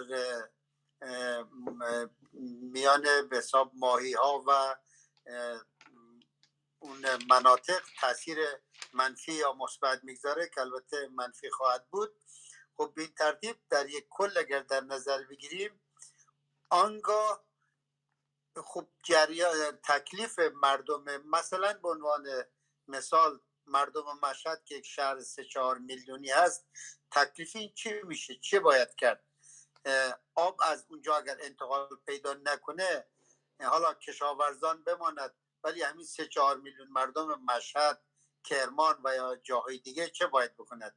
یک یک سوالم این است. و این سوال رو اگر آقای جناب آقای اتفاق محبت بفرمایند که در کلیت چگونه تاثیر می‌گذاره این موضوع ممنون میشم. یکی این سوال سال دومم در رابطه با جلسات گذشته است. نمی‌دونم اونم بپرسم یا اینکه سب کنم پس از پاسخ این سوال.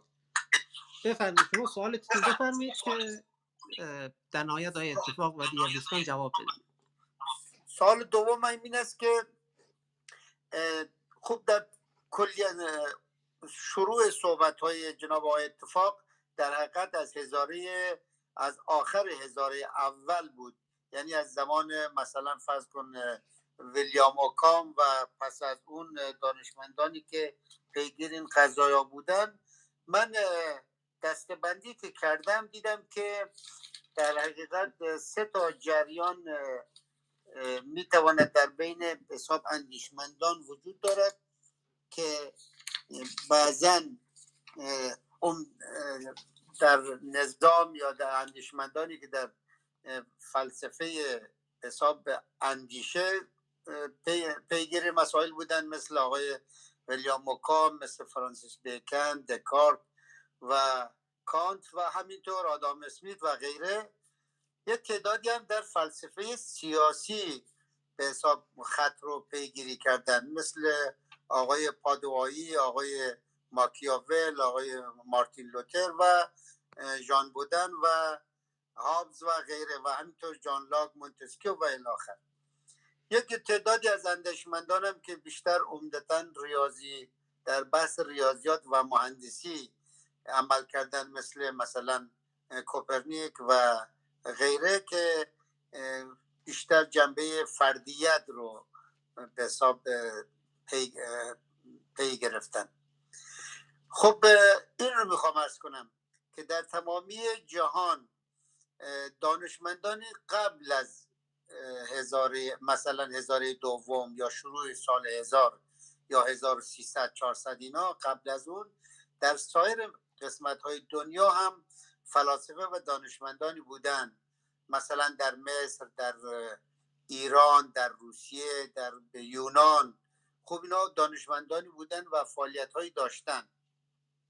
آیا این که توانستن این اندیشمندانی که اسم بردم مثل ویلیام اوکام و دکارت و غیره و یا اینکه مثلا آقای پادوایی ماکیاول و غیره در اروپا موفق شدن یا کشف کردن یک نظامی رو و توانستن این به شکل مسلسل و به شکل تسلسلی موضوعات رو پیگیری کنن و برسن به فلسفه علم.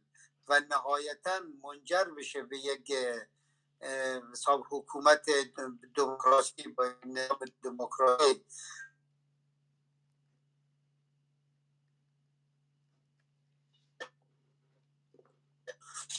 آیا دان و فلاسفه بوده؟ منطقه و یا فر یعنی منطقه اروپا منظورم هست. اون تاثیر داشته یا مجموعی از اینها؟ و چگونه شده که این دانشمندان در اونجا توانستن به نتیجه برسن؟ اما در دیگر جاها مثلا فرض کن در آسیا در نمی‌دونم استرالیا در جاهای دیگه یا در آفریقا یا در مثلا فرض کن در روسیه داشتن دانشمندان بزرگی که این مناطق داشتن اینا به این نتیجه نرسیدن. می‌خوام ببینم آیا این دانشمند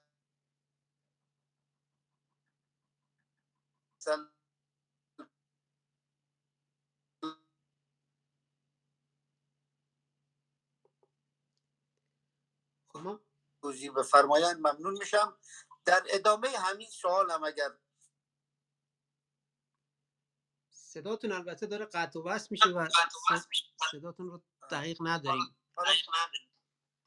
می‌خوام ببینم که این فرایه تبدیل این افکار این دانشمندان یا اندیشمندان یا فلاسفه به حکومت دموکراسی یا به دموکراسی فرایند چگونه شکل گرفته؟ که به مثلا مفاهیم اتفاق افتاده. اما فرایند شده به این دموکراسی اون فرایند رو اگر توضیح بفرمایید ممنون می‌شوم. در حقیقت سه تا سال شد. تشکر می‌کنم. خب خیلی ممنون. متشکر سوالات خیلی بذارید من میکرم خب خیلی ممنون. متشکر سوالای خیلی کلیدی مهم و عملیاتی بود. حداقل از نظر من. آیا اتفاق صحبت و نظر شما رو میشنویم؟ سه تا سوال بود. البته سوال دومشون یه بخشیش که مرتبط بود به حالا نقش فلاسفه یا اقلیم منطقه و فرنگ و یا مثلا منطقه اروپا یا آسیا بودن قطع وصل می‌شد ولی من فکر می‌کنم سوال در این حوزه بود آیا اتفاق صحبت شما رو میشنویم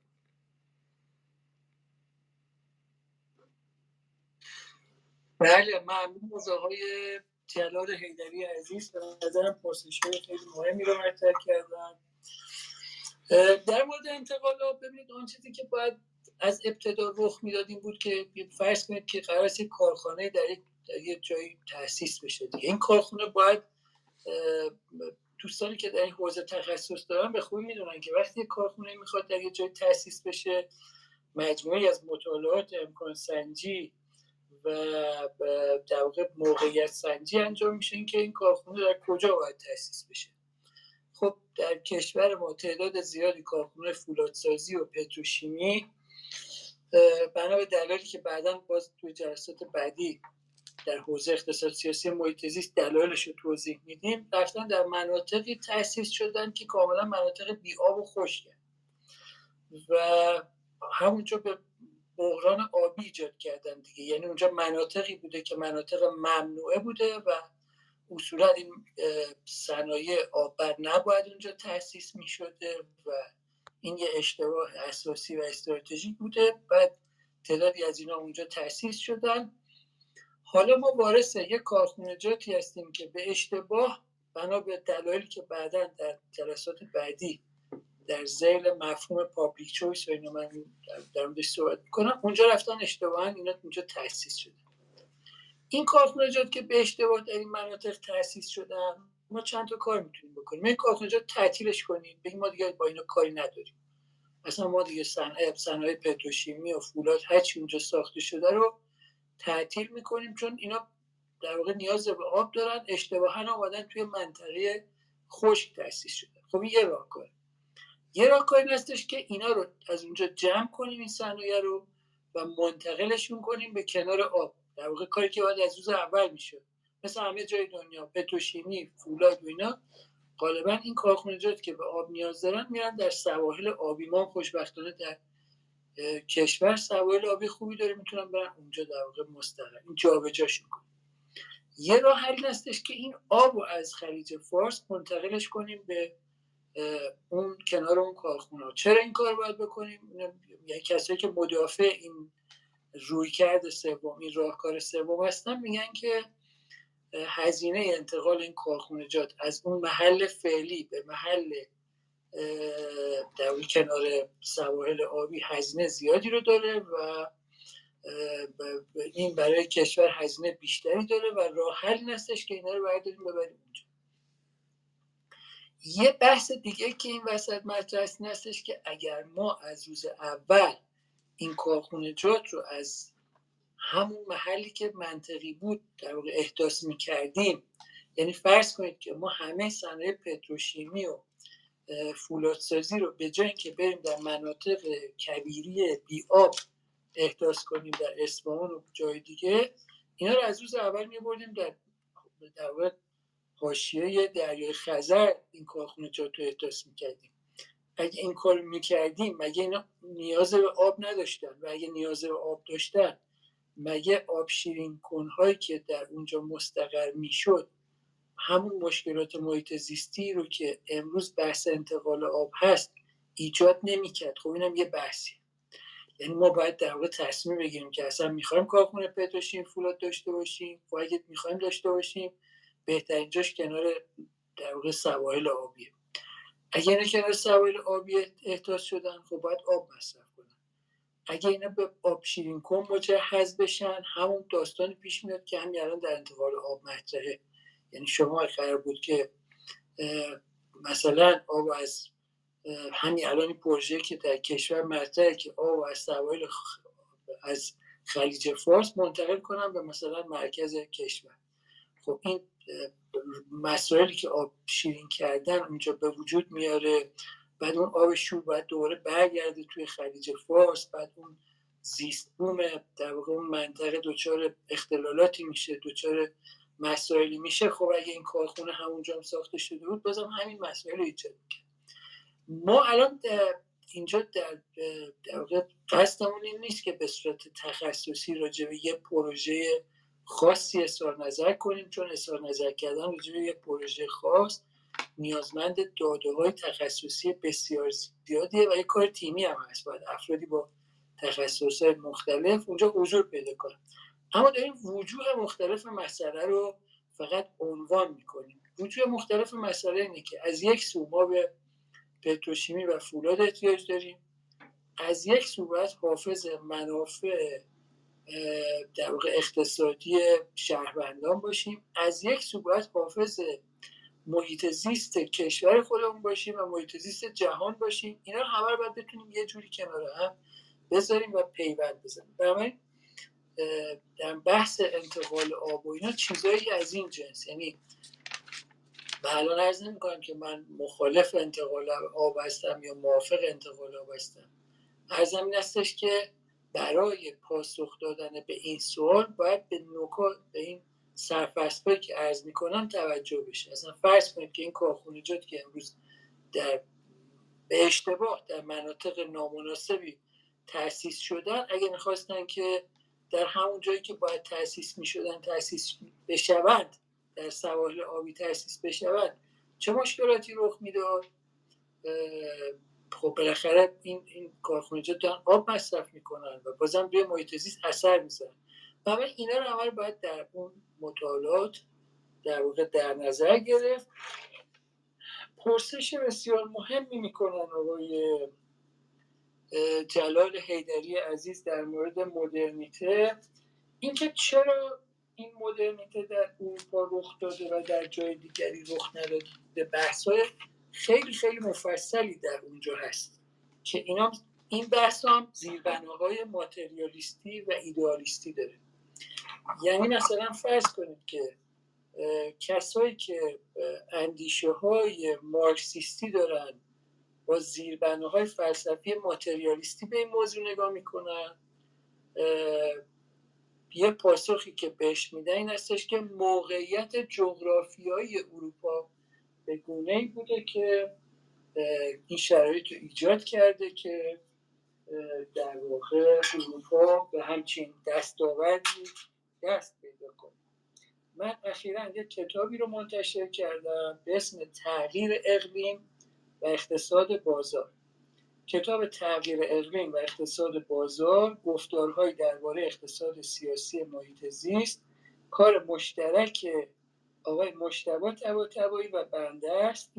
در واقع سال 1401 همین چند ماه پیش به تازگی منتشر شده و شما می‌تونید در درون اون پاسخ سوالی رو که آقای جلال اینانی عزیز می‌پرسن پیدا کنید. اونجا توضیح دادم که مثلا ما چند جور نگرش داریم. یه نگرش این که موقعیت جغرافیایی اروپا به گونه بوده که اونجا این تحولات رخ داد اما پاسخی که پاسخ در واقع واقع بینانه تری از نظر بنده هست هستش که تحول اندیشه در اروپا رخ داده و زمینه های این تحول اندیشه اروپا فراهم بوده در جای دیگه فراهم نبوده. خب این بحث مفصلیه. به همین جهت مدرنیته رخ داده. مدرنیته یعنی چی؟ مدرنیته یعنی که از زمانی که ویلیام اوکام مثلا 1200 1300 میلادی اندیشه هایی رو مطرح می‌کنه. نومینالیسم فلسفی رو در برابر اسنشیالیسم و یونیورسالیسم مطرح می‌کنه. از یه جایی به بعد وجاهت شناخت و اندیشه فردی معرفت فردی مطرح میشه. یعنی شناخت و معرفت فردی وجاهت پیدا می‌کنه.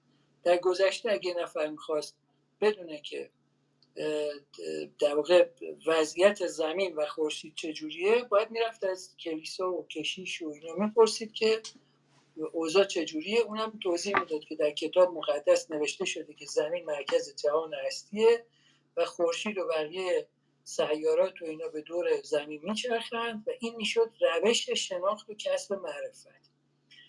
و یا مثلا باید در یه جامعه مثلا پدر سالار مثلا از اون بزرگ مثلا خانواده سوال می‌کردن و اون پاسخ همه سوالا رو می‌داد. یا در یه جامعه که متکی به یه پادشاه یه ارباب یه حاکمی بود اون بود که در واقع همه توضیح می‌داد.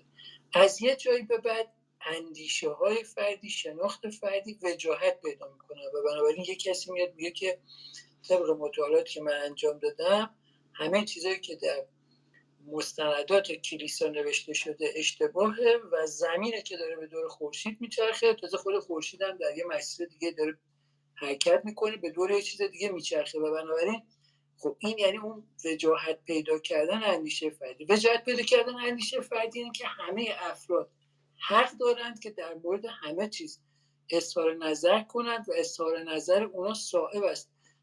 اجازه دارن اختیار دارن تا اظهار نظر بکنن و کسی نمی‌تونه بگه که یه عده می‌فهمن یه عده نمی‌فهمن. یه عده مثلا در واقع شهروندان درجه که یه عده شهروندان درجه دو هم نمی‌فهمن یه عده می‌فهمن.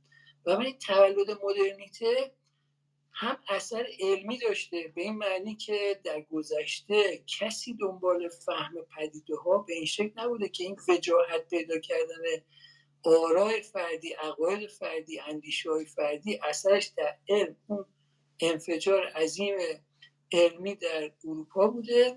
از نظر اجتماعی هم باز به همین اثر گذاشته. یعنی پرسش مهم سوم آقای جلالی دری عزیز هم همینه که ایشون میگن که این داستانی که اونجا به وجود اومد این مدرنیته این تحولات تحول در اندیشه فلسفی چجوری و از لیبرال دموکراسی و اینو سر در اینجوری سر در که از اونجایی که همه افراد از حیث شناخت و معرفت فردی با هم برابر شدن بعدا اینا صاحب حقوق فردی برابر هم شدن دیگه. یعنی افرادی در این حوزه همجوری گام به گام.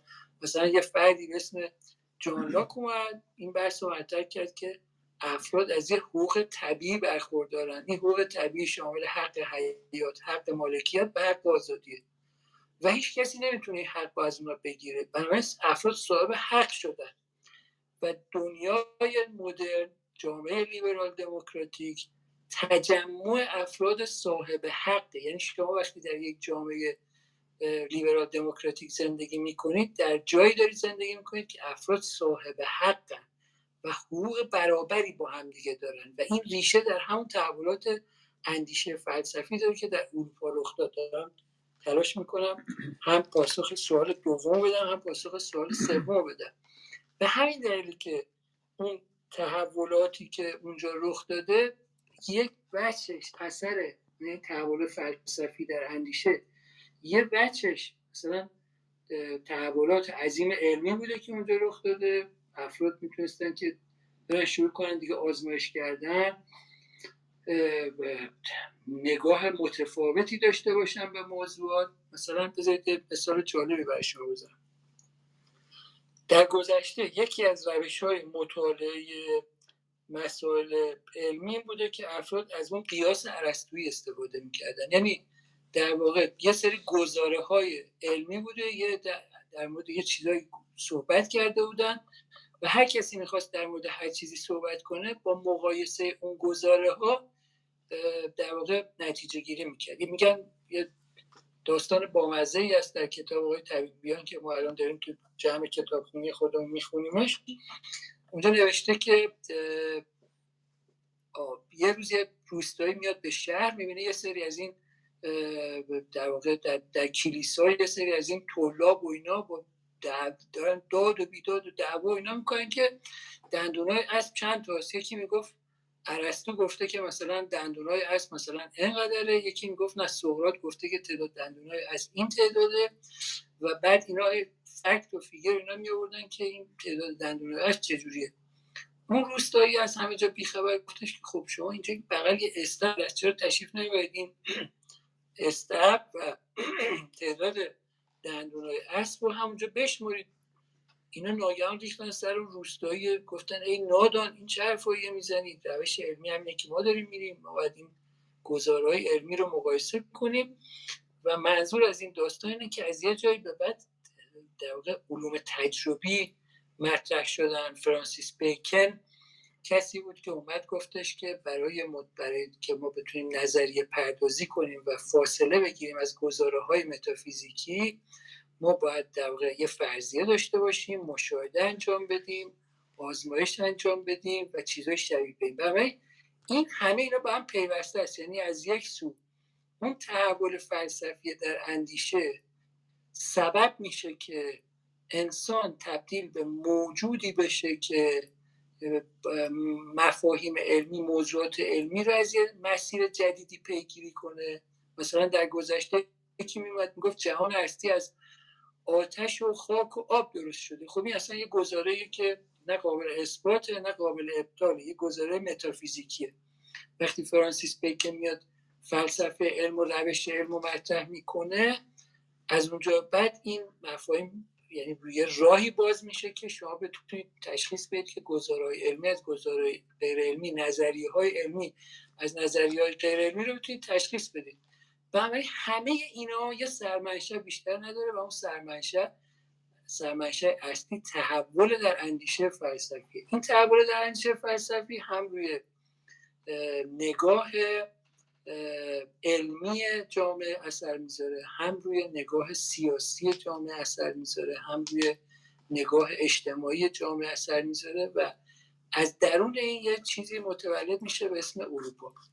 حالا کنار این عوامل طبیعی هم وجود داشتن. مثلا اگه شما کتاب آقای غرب چگونه غرب شد آقای زیبا کلام مطالعه کنید ایشون به درستی مثل بقیه کتابی که در این حوزه وجود دارن نوشتن که یکی از رخدادهای مهمی که در اروپا رخ داد این بود که مثلا اروپایی بنا به یه دلایلی چون اونجا در سواحل آبی زیادی دارن برخلاف آسیایی ها شروع کردن به یه سری سفرهای دریایی و بعد یه یه مناطق جدید رو کشف کردن و این سفرهای دریایی کمک کرد به توسعه تجارت و اینا.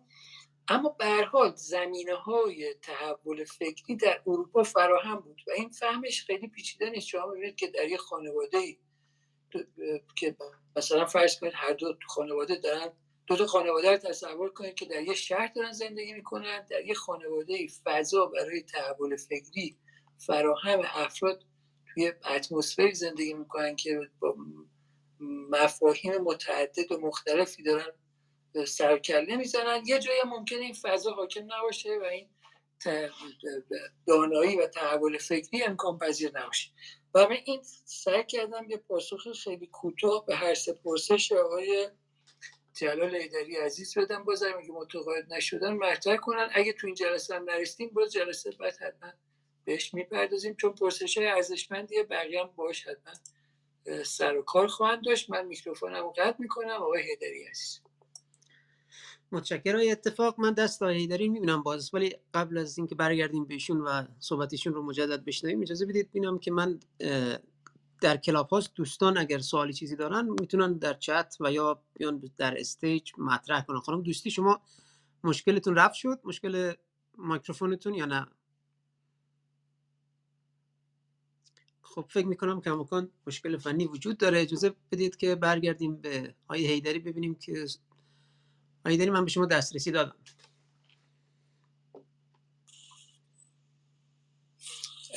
سلام مجدد. صدا دارید؟ بله بله دارید بله من تشکر می‌کنم از جناب آقای اتفاق.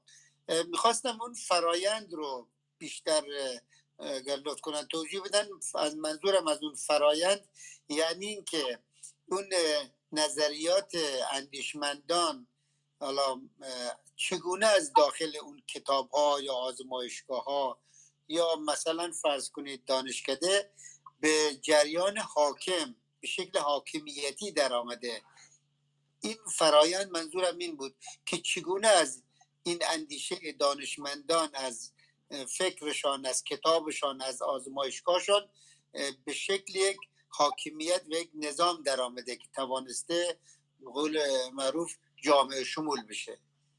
ممنونم. متشکر بازم سوال خیلی مهمی. آیا اتفاق شما رو میشنویم؟ بفرمایید. بله سوال مهمیه. من باید یه فرصتی در واقع یه کمی در این مورد بیشتر توضیح بدم.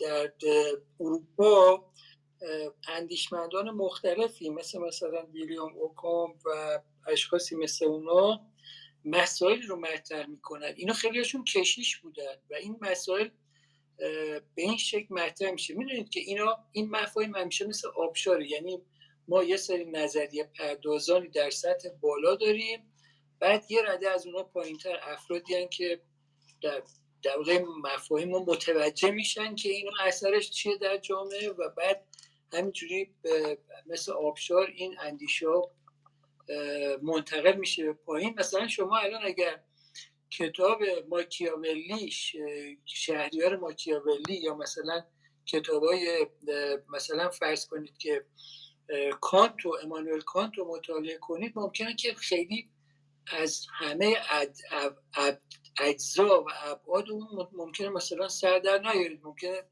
و بگید که خب این خیلی تخصصیه. یا مثلا برداشتی بکنید که به کلی برداشت کاملی نباشه. اما اشخاصی هستن که در این حوزه تخصص دارن. مثلا فرض کنید که یه کسی مثل خدمتتون ارز شود که اسمش هست. فراموش کردم اسمشو. یه افرادی هستن که مثلا اندیشه های هگل رو بررسی کردن و اونا حرفای جدیدی زدن گفتن که یعنی سالهاست مردم هگل رو می‌خونن. اما یه افرادی پیدا شدن میگن که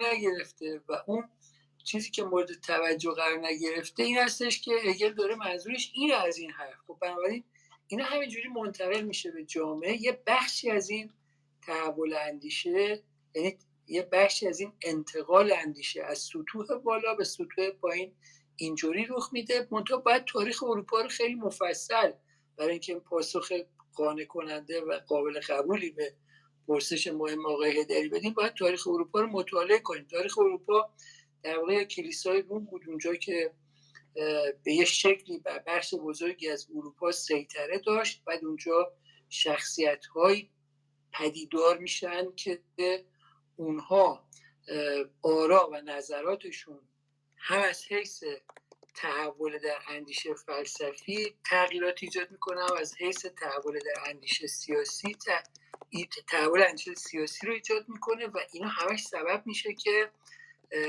توقیان هایی در جامعه به وجود بیاد. مثلا یه کشیشی به اسم لوتر پیدا میشه که اون میگه که اصلا نیازی نیستش که شما برای ارتباط با خدا به در کلیسا یا کشیش ها متوسل بشید. یا اصلا نیازی نیستش که شما برای مطالعه انجیل حتما اینو به زبان لاتین بخونید اون رو هم به زبان آلمانی تجربه می‌کنن. میگن که هر کسی می‌تونه اینو بخونه و هرچی هم ازش فهمید همون چیزی که فهمیده درسته. خب این همون اثر بزرگیه که اوکام در وجاهت پیدا کردن در واقع اندیشه فلسفی ایجاد کرده. یعنی اونجایی که اوکام میگه همه نظر همه در مورد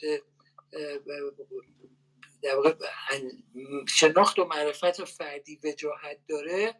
اثرش این میشه که چند قرن بعد یه کشیش دیگه میاد میگه که مثل لوتر میگه که همه می‌تونن مستقیما با خدا ارتباط برقرار کنن. نیازی به واسطه گری کلیسا نیست و اصلا نیازی نیست که اینو حتما به زبان لاتین بخونن. می‌تونن به زبان آلمانی ترجمه کنن.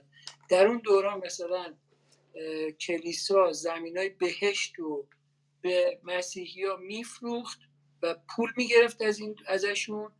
تکه های چوبی داشتن که اون تکه های چوب رو میفروختن به مسیحی ها. می‌گفتن یه تکه باقی مونده از صلیب عیسی مسیحه و مثلا من کتابایی رو دیدم که در این مورد نوشتن حالا یه هم تنزه نوشتن مقدار چوبی که تکای چوبی که به مسیحیاتون مثلا چند صده فروخته شده به اندازه مثلا کل جنگل های مثلا فلانجاست در حالی که کل اون صلیب عیسی مسیح اصلا انقدر چوب نداشته. بنابراین اونجا کلیسا تبدیل شده بود به یه نهادی که در حال قارت و فریب مردم بود و این کشیش های مثلا مثل لوتر پیدا میشن که با اون پس زمینه فلسفی که به یادگار مونده از کسایی مثل اوکام اینو مطرح می‌کنن که انسان از قید و بند کلیسا رها میشه از قید و بند وابستگی به انجیل به زبان لاتین رها میشه و تبدیل میشه به یه موجودی که خودش مستقیما قادر ارتباط برقرار کنه با خدا نیازی به واسطه کلیسا نداره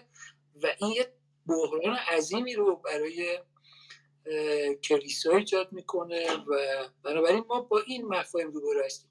اینا همش باعث میشه که یه استقلال سیاسی در اون جامعه به وجود بیاد. بعد اینا همش باعث میشه که دولت ملت ها به وجود بیاد برای اینکه وقتی که اون ضرورت به وجود یک کلیسای مرکزی که راه ارتباط بین انسان و خداست از بین میره بنابراین دیگه کلیسا اون موضوعیت خودش رو از دست میده. خیلی از اون کسایی که تو اروپا زندگی می‌کردن خراج می‌دادن مالیات هایی می‌دادن به کلیسا در حالی که مالیات ها در منطقه خودشون در واقع خرج نمی‌شد صرف در واقع هزینه های کلیسا می‌شد. تشخیص دادن که خب ما دیگه نیازی نیستیم پولا رو پرداخت کنیم. بنابراین یه تحولات اینجوری رخ میده و این همش یه فرایند مفصلیه. من متوجه فرمایش آقای خدمت شما داری میشم اما اجازه می‌خوام که اگر هنوز پاسخ سوالشون رو نگرفتن یه فرصت دیگه باز من مفصلتر و یه کمی منسجمتر به پرسششون پاسخ بدم. و الان اگه هنوز فرصت هست من نمی‌دونم چقدر فرصت داریم آقای هدری عزیز. می‌تونیم ادامه بدیم جلسه همون من نمی‌دونم چقدر از زمان جلسه گذشته. آقای هدری عزیز من میکروفونم رو خاموش کنم خواهش متشکرم. اتفاق. متشکرم داری از طرح سوالتون. ما تقریبا دو ساعت از جلسه همون گذشته و دیگه سعی خواهیم کرد که در حدود یک رو 20 دقیقه آینده جلسه رو خاتمه بدیم. حالا اگر دوستان سوالی ندارن یک سری سوالاتی رو حالا من در طی جلسه نوشتم که شاید کمک کنه به شفافتر شدن جلسه همون یا اینکه بعدا سوالاتی باشه که برای مخاطبینی که بعدا صدای ما رو میشنوند سوالات اونا هم باشه و کمک کنه. خب ضمن که در این حین اگر از دوستان کسی سوال دارن چه در کلاب هاست چه در اسکای روم دستشون رو می‌تونن بالا ببرن و ما شنونده خواهیم بود. در یک بخشی از صحبت ها اتفاق اشاره کردید به مفهوم دانش و تفاوتی که مفهوم دانش در مکاتب مختلف داره و یا در مکاتب اقتصادی مختلف داره. مثلا اقتصاد جریان اصلی بیشتر بر دانش رسمی تاکید داره ولی مکاتب اقتصادی دیگر و یا جریان های دیگر اقتصادی مبتنی بر دو سبک دانش بشری است یا دو گونه دانش بشری است که یک قسمتش رسمی است و حالا بخش دیگرش غیر رسمی یا همینطور که شما اشاره کردید زمینی است و بخش خیلی بزرگترش هست. ما فرض کنید که یک قسمتی تحت عنوان دولت داریم تحت عنوان همون استیت که مجموعی از قوای مختلف هستند قوای مختلف هستند و حالا نهادهایی که تصمیم گیرند بخش انجیو ها یا بخشی که نمایندگی مردم رو به عهده دارن و بخش آکادمی. آکادمی یا دانشگاهی. حالا اون قسمت رسمی مفهوم دانش حالا جدای از اون کنترل هایی که می‌تونه کنترل های دولتی که می‌تونه منفی باشه در جهت گسترش و یا پیشرفت علم یه قسمتی داره که مثلا خود جامعه علمی خودش رو محدود می‌کنه خودش رو کنترل می‌کنه. مثلا اگر کسی نظریه داره یا مثلا تحقیقی انجام داده می‌خواد اظهار نظری کنه این رو میفرسته برای یک سری مجلات معتبر علمی اونجا یک سری داورها نشستن تخ... به صورت تخصصی یک کنترل اولیه میشه کنترل علمی اولیه میشه و بعد نشر پیدا می‌کنه مثلا در رابطه با یک موضوع محیط زیستی یا یک تحقیق محیط زیستی. خب از یک سری فیلترهایی رد میشه ولی اون بخش ضمنی و یا بخش غیر رسمی دانش اونجا دیگه سازکاری به نظر نمیاد که خیلی تعیین کنه که دانشی که داره در اونجا اتفاق میفته اصلا اسمش دانش در جهت پیشرفت واقعیت داره با مسائل محیط زیستی یا مثلا می‌تواند منجر به نکات مثبت محیط زیستی بشه یا نه. حالا اون سه تا بخشی که گفتم چه بخش دولتی چه بخش انجیو ها چه بخش آکادمی در تقابل و یا در ارتباط گیری با این دو بخش یا دو مفهوم دانش چطوری باید عمل کنه که منجر بشه به در جهت حفظ محیط زیست باشه این اتفاقاتی که میفته خیلی ممنون. فکر کنم خیلی خیلی پرسش مهم و هوشمندانه ببینید شما به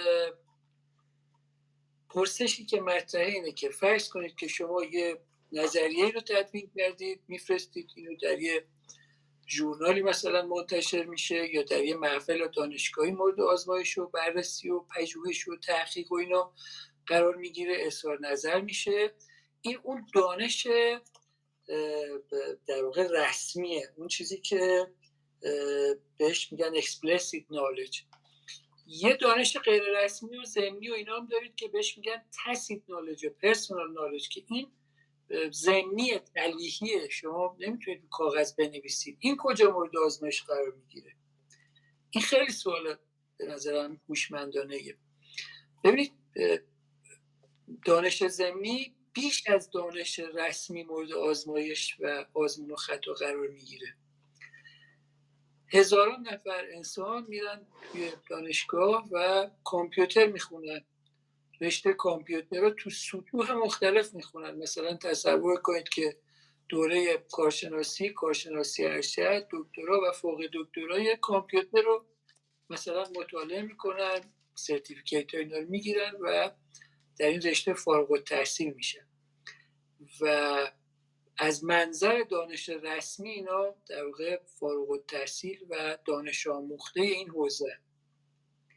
اما از میون این افراد یه نفر وسط دوره لیسانس درس رو ول می‌کنه و میره نرم افزار مایکروسافت و نرم افزار ویندوز رو در قالب شرکت مایکروسافت در واقع درست می‌کنه و میشه برجسته ترین کار در حوزه نرم افزار در تاریخ جهان. یعنی اون بیش از اون فارغ و تحصیل های رشته های فارغ و تحصیل هایی که کامپیوتر خوندن داره مورد آزمون قرار می‌گیره. چه چیزی مورد آزمون قرار می‌گیره؟ این مورد آزمون قرار می‌گیره که اون خلاقیت اون فرد در مورد ایجاد اون نرم افزار مورد آزمون میلیون ها و میلیارد ها انسان قرار گرفته و اونا مورد تایید بهش می‌زنن ببینید ما تو بازار یه دموکراسی داریم. بهش میگن دموکراسی بازار. وقتی شما میرید توی بازار و یه کالایی رو می‌خرید در واقع دارید بهش رأی می‌دید. و وقتی هم یه کالایی رو نمی‌خرید و بهش رأی نمی‌دید اون کالایی که نامرغوبه و خریده نمیشه نابود میشه دیگه. یعنی اون تولید کننده میره کنار یا اون محصول حذف میشه از مجموعه تولیدات. بنابراین شما گاهی یه تولید کننده رو می‌بینید که این لحظه به لحظه موفق موفق تر میشه. چرا موفق تره برای اینکه یه کالایی رو با فناوری بالاتر با کیفیت بالاتر با قیمت پایینتر داره به جامعه عرضه می‌کنه و یه تولید کننده هم می‌بینید که لحظه به لحظه داره موقعیتش رو از دست میده. برای اینکه کالاش کیفیت و فناوری و قیمت مناسبی نداره. بنابراین شما کالایی که محصول نالج محصول دانش زمینیه خیلی بیشتر از هر مقاله مثلا ژورنالی مورد آزمایش قرار می‌گیره. مثلا شما می‌بینید که یه فردی مثل آقای احمد شاملو مثلا یا آقای مثلا چه محمود دولت آبادی اینا مثلا مطمئن نیستم دیپلم هم داشته باشن. اما میرن یه رمان می نویسن شعر میگن کار پژوهشی می‌کنن. و مورد اقبال عمومی قرار می‌گیرن بی آنکه مدارج تحصیلی مشخصی داشته باشن که اونجا مورد آزمون قرار گرفته باشن بنابراین ما حالا این بحث در واقع دانش زمینی و دانش رسمی رو حتما توی اصول آینده باشه اصلا کار داریم و بعدا از این ابزار می‌خوایم استفاده کنیم برای اینکه توضیح بدیم اون نظریه قبلی که خوندیم چه مشکلی رو دارن. اما پرسش مهمی و هوشمندانه که آقای حیدری مطرح می‌کنن که و به کدوم یکی از همراهان عزیز ماست. اینه که این دانش رسمی همه جا خب مورد آزمون و آزمایش قرار می‌گیره چون مکتوبه چون قابل انتقاله. اما اون دانش زمینی کجا مورد آزمایش قرار می‌گیره؟ شما می‌دید مارک زاگربه مثلا میاد یه چیزی درست می‌کنه مثلا یه یه ایده تجاری درست می‌کنه مورد اقبال عمومی قرار می‌گیره. این اون دانش زمینیه. اگر ما می‌توانستیم از طریق دانش رسمی مختره ایجاد کنیم خب کاری نداشت که یه دوره مثلا کارشناسی کارشناسی ارشد میذاشتیم. می‌گفتیم هر کی بیاد این دوره رو ببینه این دوره آموزشی رو ببینه از این طرف که وارد مثلا این دانشگاه شد از اون ور یه مختره از آب بیرون در میاد و خروجی این دوره اینه که هر از این از این در از در ورودی اومد تو این دوره از در خروجی که رفت بیرون تبدیل به مختره میشه. در که هیچ کدوم از این مختره ها به اتکای اون دورای آموزشی و اینا به اتکای دانش رسمیشون تبدیل به مختره نشده و بزرگترین اختراعات که انجام شده محصول اون دانش زمینیشونه. و این دانش زمینی کجا مورد آزمایش قرار گرفته؟ در بازار. یعنی شما اومدی کالایی رو درست کردید دیدید خیلی جذابه. ما توی مثلا همه جای دنیا انواع و اقسام این نمونه ها و مثال ها رو داریم. مثلا توی ایالات متحده یه دو نفر میرن یازده هزار دلار پول قرض می‌کنن از بانک میرن یه شعبه می‌زنن مثلا بستنی تولید کنن بعد این تبدیل میشه یکی از مهمترین برندهای بستنی تو ایالات متحده که فقط هم با کارآفرینی خودشونه. افراد مختلف مثلا فرض کنید که الان مکدونالد یا مثلا همین مرغ مثلا کنتاکی مثلا اینا اینا هشت چیز اینا هشت محصول خلاقیت های فردی اون طرف بوده اون فرد افرادی که اومدن تونستن یه سوسی مثلا درست کنن تونستن مثلا یه خدمتتون از روش طبخ جدیدی درست کنن.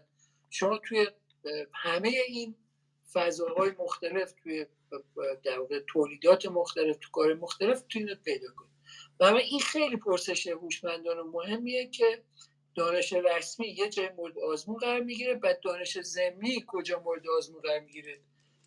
پاسخش اینه که دانش زمینی به مراتب بسیار بیش از دانش رسمی مورد آزمون قرار می‌گیره. چون دانش رسمی رو میشه جوری مثلا بالاخره یواشکی رفت مثلا یه سرتیفیکیتی از یه جایی گرفت بگیم مثلا ما متخصص مثلا برق هستیم.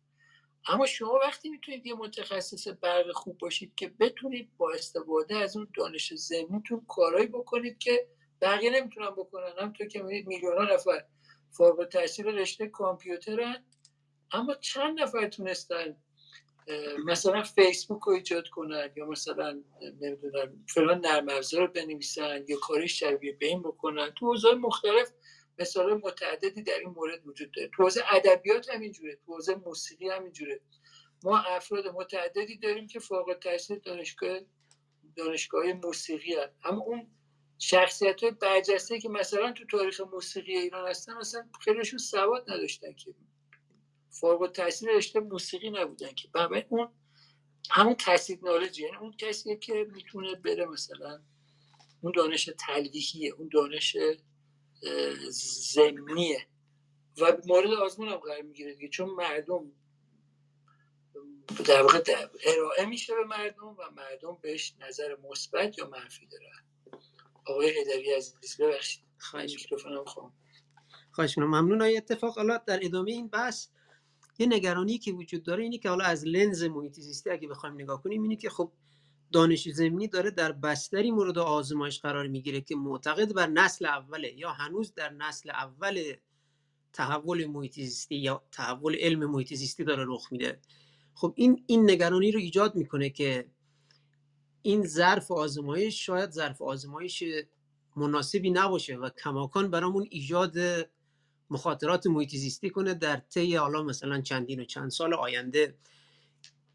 این نگاه نگاه درستی است راه حلی براش هست. چیزی که به نظر می‌رسه اینه که خب این انتقال دانش مثلا از یک حوزه محیط زیستی به حوزه اقتصادی و بعد انتقال حوزه اقتصادی به حوزه بازار و جامعه یک فرایند گام به گامی که زمان بره این نگاه ها نگاه های درستی است. راه حلی براشون وجود داره که تسریع ببخشیم این روندها رو این فرایندها رو یا نه. متشکر اتفاق. من من سعی کنم که خیلی کوتاه پاسخ بدم چون ما وقتی که به فصل یکی دو تا فصل برسیم اونجا مفصل جایی که مثلا مکتب اوتیش رو داریم مطالعه می‌کنیم در این مورد به تفصیل صحبت می‌کنیم. ببینید هر چیزی که ما توی دنیا داریم هر دستاوردی که در تمام جهان پیرامون ما وجود داره و از جمله همه دستاوردهایی که در حوزه انرژی های تجدید پذیر و اینا وجود داره دستاوردهایی که در حوزه محیط زیست وجود داره همشون محصول ترکیبی از محصول دانش زمینی و دانش رسمی هستن. همین انرژی خورشیدی محصول دانش زمینی و دانش رسمی. همین خودرو برقی محصول دانش زمینی و دانش رسمی. در واقع همه ما با ترکیبی از دانش زمینی و دانش رسمی به زندگی خودمون می‌پردازیم. همه ما ممکنه بریم در یه دوره آموزشی مثلا فرض کنید که آشپزی شرکت کنیم. خب همه هممون هم مثلا با با گرید A فارغ التحصیل بشیم هممون دوره آشپزی رو یاد گرفتیم. اما به رغم اینکه همه ما مطالب رو یاد گرفتیم و, و نتایج یکسانی هم در اون آزمون گرفتیم همه با گرید A فارغ التحصیل شدیم از اون دوره آز... دوره آشپزی. اما از در میان ما چند نفر تبدیل میشن به آشپزهای بسیار قابل و این ناشی از اون توانایی های زمینی و ترویحیشونه این توانایی های زمینی و ترویحی فقط تو آشپزی پاسخ نمیده تو محیط زیست هم پاسخ میده. یعنی شما می‌دید که الان یه کسی هست داره روی صفحه خورشیدی کار می‌کنه یه تغییر روی اون داره میده که باعث میشه که میزان برقی که در انرژی خورشیدی از اون صفحه حاصل میشه مثلا 20 درصد کارایی اون سیستم افزایش پیدا کنه. خب این از کجا آمده این از ترکیب اون دانش زمینی و دانش رسمی به وجود اومده. بنابراین ضمن اینکه ما این دو جور دانش رو باید به رسمیت بشناسیم گمان نکنیم که اینا موضوعاتی کاملا منفکی از همدیگه است. یعنی ما همه ما هم یک کمی دانش رسمی داریم یک کمی هم دانش زمینی داریم. حالا با مقادیر متفاوت دیگه. و اون کسی که می‌تونه یه دستاورد جدیدی در مثلا یه حوزه داشته باشه در اون حوزه به غیر از مقداری از دانش رسمی که داشته حتما یه دانش زمینی هم داشته و این خیلی موضوع مهمیه. و برای هر دستاوردی که ما توی محیط خودمون می‌بینیم از یه غذای خوشمزه تا یه محصول محیط زیستی خوب یا از یه محصولی که انرژی کمتری داره مصرف می‌کنه اینا ترکیبی از این دوتاست یعنی شما تا وقتی ترکیب ترکیب معقول و مناسبی از این دوتا رو نداشته باشید نمی‌تونید به اون چیزا دست پیدا کنید. در این حال این اینکه باید از این چه مقدار از هر کدوم از اینا بهره مند بشیدم هیچ فرمول خاصی براش وجود نداره و همه می‌تونن به مقادیر متفاوتی از اینا بهره مند باشن.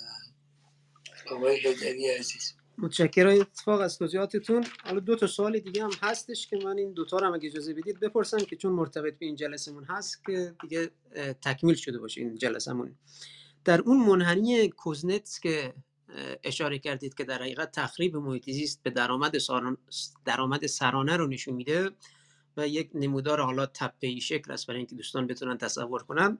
خب در قسمت سمت چپش تا زمانی که برسیم به اون نقطه عطف یا قله محیط زیستی خب ما تخریب همینطور که درآمد سرانه افزایش پیدا می‌کنه تخریب محیط زیست اونم افزایش پیدا می‌کنه و بعد در پس از نقطه عطفی که ما شرایط محیط زیستمون رو به بهبود میاد.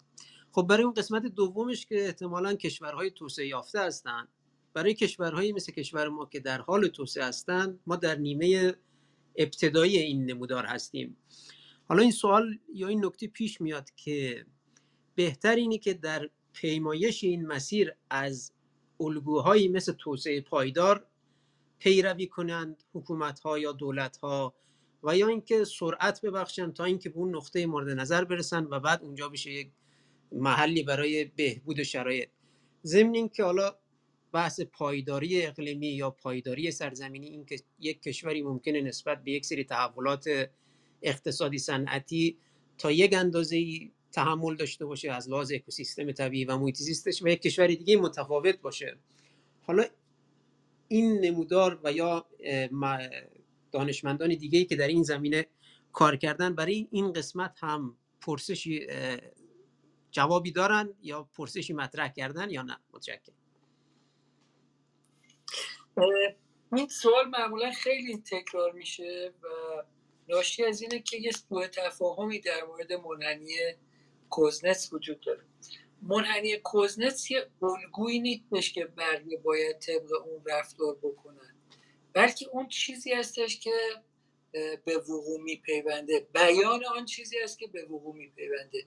مثلا شما ممکنه برید پیش یه پزشک و به شما بگه که افرادی که در سن رشد هستن از این الگو برای افزایش قدشون پیروی می‌کنن. یعنی معمولا افراد با یه نرخ رشد خاصی قدشون قبل از سن بلوغ و بعد از سن بلوغ مثلا رشد پیدا کنه یه منحنی می‌کشن به شما میدن میگن این چیزی هستش که رخ میده. نمیگن که افراد باید طبق این منحنی قدشون افزایش پیدا کنه. اونا دارن گزارشی تهیه کردن از اینکه انسان ها قدشون چجوری تغییر پیدا می‌کنه. برای منحنی کوزنه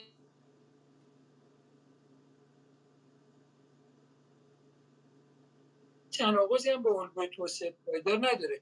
یعنی حتی اگه شما الگوی توسعه پایدار هم در واقع اجرا کنید تا زمانی که درآمد سرانتون از این حد مشخصی پایین تر